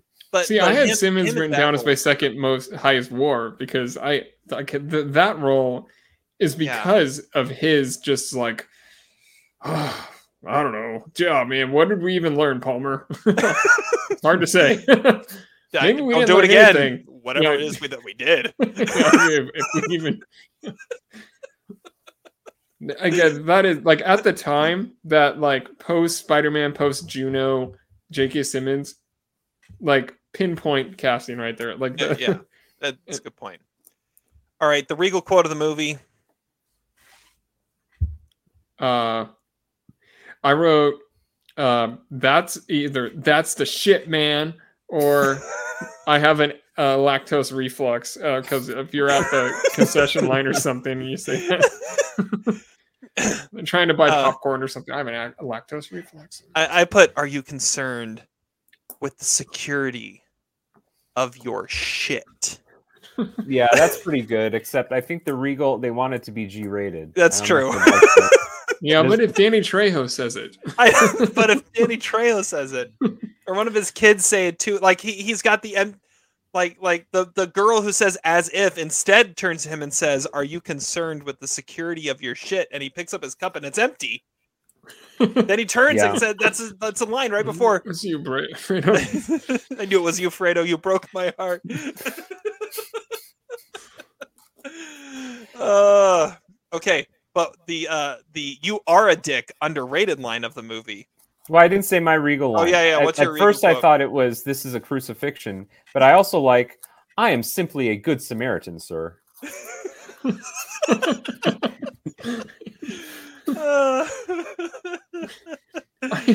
uh, yeah, that scene, like my, uh, yeah, that scene's such so great. Just like, uh, all right, the underrated Uh. line of the movie, though. The "you are a dick" underrated line of the movie. I mean, who's going first, Harry? uh, Zach can go first. Um, I'm back. You. F- I don't know. that also could have been the Regal line. There's no underrated line in this movie. It's, it's all there- great. there- there are some. Okay. So I, well, I had I had two. I had you think that's a Schwinn, uh, but which could have been the Regal quote as well. I don't know where it fits in. But then the other one is just is, is the one I mentioned just a little bit ago. Looks can be deceptive. that's just that's just Pitt doing his thing. Yeah. That's amazing. All right, the two I wrote down was uh when he asked like like uh, Tuchman Marsh is that a is that a law firm? He said no, it's a rock band. yes, it's a, yes, it's a, yes, it's a law firm. and I also wrote down uh Clooney says at one point he's like, yeah, we agreed to disagree. That's the only thing we agreed on. Um, it's like, but, but the Coens have all those kind of lines in all their movies where it's just, I mean, pa- passing lines, lines that are overlapped with other lines. Like you, you get some real gems in there. The Tuchman Marsh guy would have been 90s Giamatti. Did we say that? Oh, That's- that's, a that's good perfect. call. That's a good call. Wow, that's cool, man. that, maybe that's the underrated quote of the movie. the, the other one, the other one, it just popped up on the screen is uh, "Would you come down from there?" Which apparently was the punchline of the scene, but I don't understand why. Um, Yeah, I mean, she thought it was really funny though Yeah. twice. which, which which leads me to my my Nicole Kidman movie companion of the movie, which is Linda Litzke, because she's a great Oh, yeah. one to go to a movie with. That's true. Not Alan. Not Alan. See, my my my theater companion was Osborne's father because he doesn't talk, Like Val And- Kilmer. and because he's in a wheelchair, so you get priority seating if you're going with Yeah. him. So hey, that's my guy right there. oh man, that's that's good. That is good. Zach, did you have one? I can't. I can't top that. I can't imagine ever topping that. Oh man, and the best ship with the best crew. Uh all right. If there were a sequel, I want to see Harry in Venezuela. That's what I want to see. Finding dating apps in Venezuela. yeah, Uh, that's pretty good. I was thinking like it, you could have a TV show set in the gym, like Superstore st- style. oh, that's a good call. Like I've seen one movie. It was like a uh, movie with Guy Pearce. I think it was set in a gym uh, called Results. But I've but like I, I've never seen a TV show set in that that specific scenario, and it'd be fun because I mean that. I don't know. You get all kinds of weird shit that happens in gyms like that. So I think that'd be fun, Ooh, especially douche- with those characters. douchebag we didn't mention the uh the guy serving papers. Yeah. Maybe even more so the guy that was the witness. That might have been Olson for all we know. Like, why is he here? What? what is Olson here for? Uh, Zach, what do you have for a sequel? Uh, maybe a movie about um, Linda Litzke on Tinder. I mean, that was a very primitive version of Tinder that she was using. Um, maybe a a, a uh, Aronofsky movie about uh, Harry being an obsessive uh, jogger, like wanting to jog every two days. I don't know. I, I just want to hang out. Like I said, I just want to hang out with these characters. I don't. I don't really have. And they don't. Yeah. Need, there doesn't need to be a story. I do think Pushing Up Daisies seems really, really like a Hulu movie. Like if that was on a streaming platform, I think it would be Hulu. Mm. Yeah, or Peacock. I think it's a Peacock movie. Possibly, possibly, yeah. I think it would have made like Todd's top five uh, beginning of the year, like when we do that list in January. I can see that as like That's a, a good call. yeah. I mean, Dermot Mulroney and Claire Danes. I mean, that yeah, Yeah. that Todd's all over that. It just needs All a right. bunch of old women now. Flaws, outdated conspiracy theories. What do you guys got? Um, well, uh, I I wrote down every scene without Osborne is kind of boring. I'm like, which I mean, yeah, like the movie need a main character. That all stems back to that. And I also wrote down that Harry gets home from running 5.2 miles and showers in less than 20 seconds and is totally refreshed afterwards. Because like Brad Pitt, uh, Chad didn't even have a chance to open the doors before he was already done showering and he got out and he looked like he had like he was totally fine and he just ran 5.2. Even Isn't it- a point of it.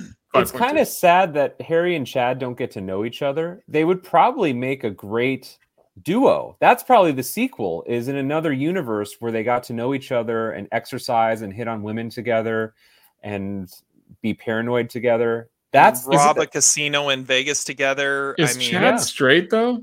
I I think he I is. I don't think so. I mean, mean, I never I never thought he was. Possible. Really? I always assumed he I get they it's it's it's deliberately ambiguous, I guess, but is the sequel to this movie Ocean's Eleven? Was he? I mean, that was, was interesting when Zach was saying Pitt had never done comedy before. I was like, I feel like I Rusty guess is I pure guess comedy. Rusty, yeah. Yeah, that's, that's I, I, I find it funny that yeah, I mean, I, I noticed it this time more than, and that's a like a big time shocking moment when I remember when I first watched it. Like that was as shocking as as uh, Leo getting uh, getting hit and departed when um, when Brad Pitt gets shot in this, and we we see we see Clooney and Pitt, who at this point have done a trilogy of Ocean's movies together as best friends, spend like literally a half a second on screen together. And uh, I, I think that that's like one of the coolest parts of the whole movie. Yep. Yeah. Yeah, I was also going to say if we had done this podcast 10 years ago, I think we would be talking about how, what how crazy it was that Brad Pitt did this. And now all we can talk about is how great Malkovich was. I think Malkovich aged in this movie better than Brad Pitt did, I guess, in a weird way. because Pitt actually took more roles, like Yeah, with like supporting this. roles. And I think we just missed John Malkovich. We need we we need more Malkovich in our Well, see. I wrote a review about this back in 2008, and I mentioned how Malkovich was the best part of the movie and and stuff. But I also did talk about Pitt quite a bit too. So I, I, yeah, the two of them are are definitely the stars of the movie. So I've got a few uh, a few flaws I was thinking about uh, with this, and a lot of them revolve around uh, around DC. After having been there and kind of understand how the city is like works and stuff. So like okay, so it, it's actually the scene that's on the screen right now. So he he gets driven out 5.2 miles from Georgetown to do his run, but then he runs along the tidal basin. Like that's not in the same direction from the other side of the Lincoln Memorial. And, and and and if he's gonna run the route that she just drove him, she he'd be running on the sidewalk, not along the sidewalk next to the Japanese cherry blossoms along the tidal basin on his way to the Jefferson Memorial. Like that doesn't make any sense. Come on, you can do better that is that. brilliant, Terry. By the way, I think the Russian embassy is the FBI headquarters in this, not the Russian embassy. The Russian embassy, like Embassy Row, is in a completely different part of town, and that size of a building is not an embassy building in DC. I'm sorry, it looks like so- most of this movie was shot in New York. except for the couple scenes that have DC. It doesn't really on it. look like Washington D.C. Well, no, there there are like those moments though, like like he's running along the tidal basin. I'm watching him right now. Like that that can't really be faked. But Well, there are like there are like 15 locations listed on don't, IMDb, and the and only one of them says Washington D.C. Everything else says New York or New Jersey. So I don't know. I mean, I- th- there are the places they like. Uh, the the houses do look like New York more, but I don't know. I've never been there, but I'm just from. Yeah, it, it could be Georgetown. It could be Georgetown, but it, it, I could see them faking it too. Oh, see now I'm I'm seeing him run up a hill. There's no hills in DC like that. Yeah, that's not DC. no, no. So so t- so Terry found that it's not shot in Washington D.C. From personal parts of it are. There are parts of it that that are, but yeah, that's not DC. You don't run up a hill that steep in DC. Not not not um not from the Lincoln Memorial to Georgetown. That That's the deepest you've ever gone into flaws. Terry. I want to congratulate you. It's because I actually had some had like some personal experience to bring to it that I didn't have when I watched it in 2008. All right. Yeah. Uh, let's see here. LVP, MVP. Then we're getting out of here. Uh, Zach, who's your LVP? Uh, my LVP is uh, Manolo because I feel like he really played an instrumental role in all of this, but he gets shafted. He only gets one line in the movie, and I guess it's a borderline conspiracy theory. But like, couldn't the movie just have been about Manolo? Like, why did it have to involve these other people so much? He was the one that found the shit. He was just doing his job, I guess. So really, maybe he should be the MVP. Um, I guess I'm he not should have fought sure. for the security of the shit. Yeah. In 2008, that would have been the Paul Walter Hauser part. Yeah, that's probably true. yeah, and then uh, my Uh. MVP of the movie is The Russians. I, I think that that aged well. It's like watching this movie again. Everyone's like, "The Russians? Why would they take it to the Russians?" And it's like now in 2023, uh, yeah, it kind of makes sense that, That- uh, that totally they makes would want uh, secret shit from the United States. Yeah, And and secondary option, the Chinese. So that's true. yeah. All right. Uh, so my LVP, I have Harry down uh, for LVP because okay, he's never fired his weapon before in the field. Yet he leaves his holster in the closet and the gun in the bedside table loaded. I mean, that's what led to this whole thing. And the second he's he gets spooked, he uh, he shoots him in the face. And the th- the funny thing is in this whole thing, he thinks that that he's one of the private eyes. Like he thinks Chad is is a part of uh of the the law firm. That's why he gets rid of him the way he does. I, I it's it's it's weird. Anyways, I had him down. Yep. Uh, I also had Ted down because, yeah, He it's gave Ted. up a job in Chevy Chase, man. Who, Yeah, who would do that? and and he actually li- li- Linda Litzke is out of her mind, and he actually listened to her because he was that willing to impress her. I guess he didn't have too many options. Uh, my MVP, I also have Ted down because I think that that's underrated, one of the cooler characters in the whole thing.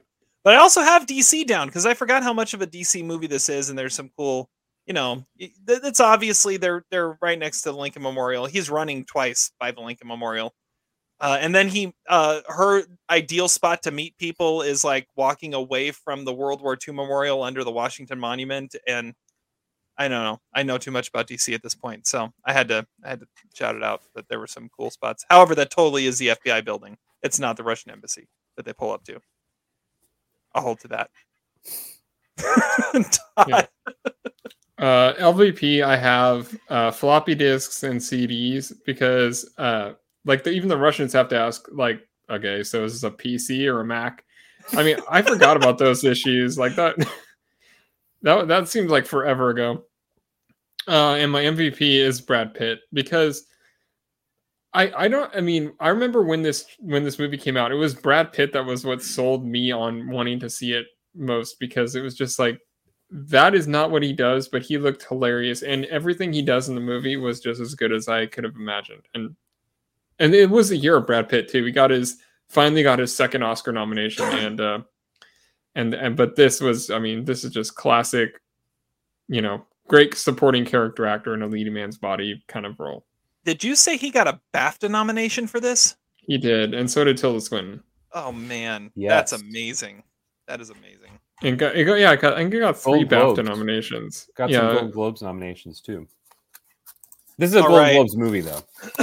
Oh, totally is. Totally is. BAFTA nominated for original screenplay, supporting actor, supporting actress. Yeah, There's no question that if this movie was made today, it would be streaming, right? This would not be in. Oh yeah, this is a Netflix movie. Oh yeah, Mhm. okay, especially after Buster Scruggs. Yeah. Was nominated for a Best Actress at the Golden Globes.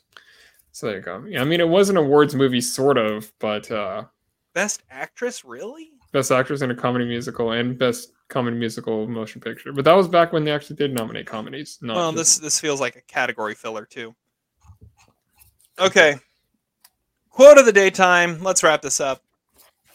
I'll go first. My quote of the day, um, since Todd took mine in trivia, talking about Seattle. Uh, I had one more 80 for Brady quote I've got to mention here. Yes. And I, I saved the best for last.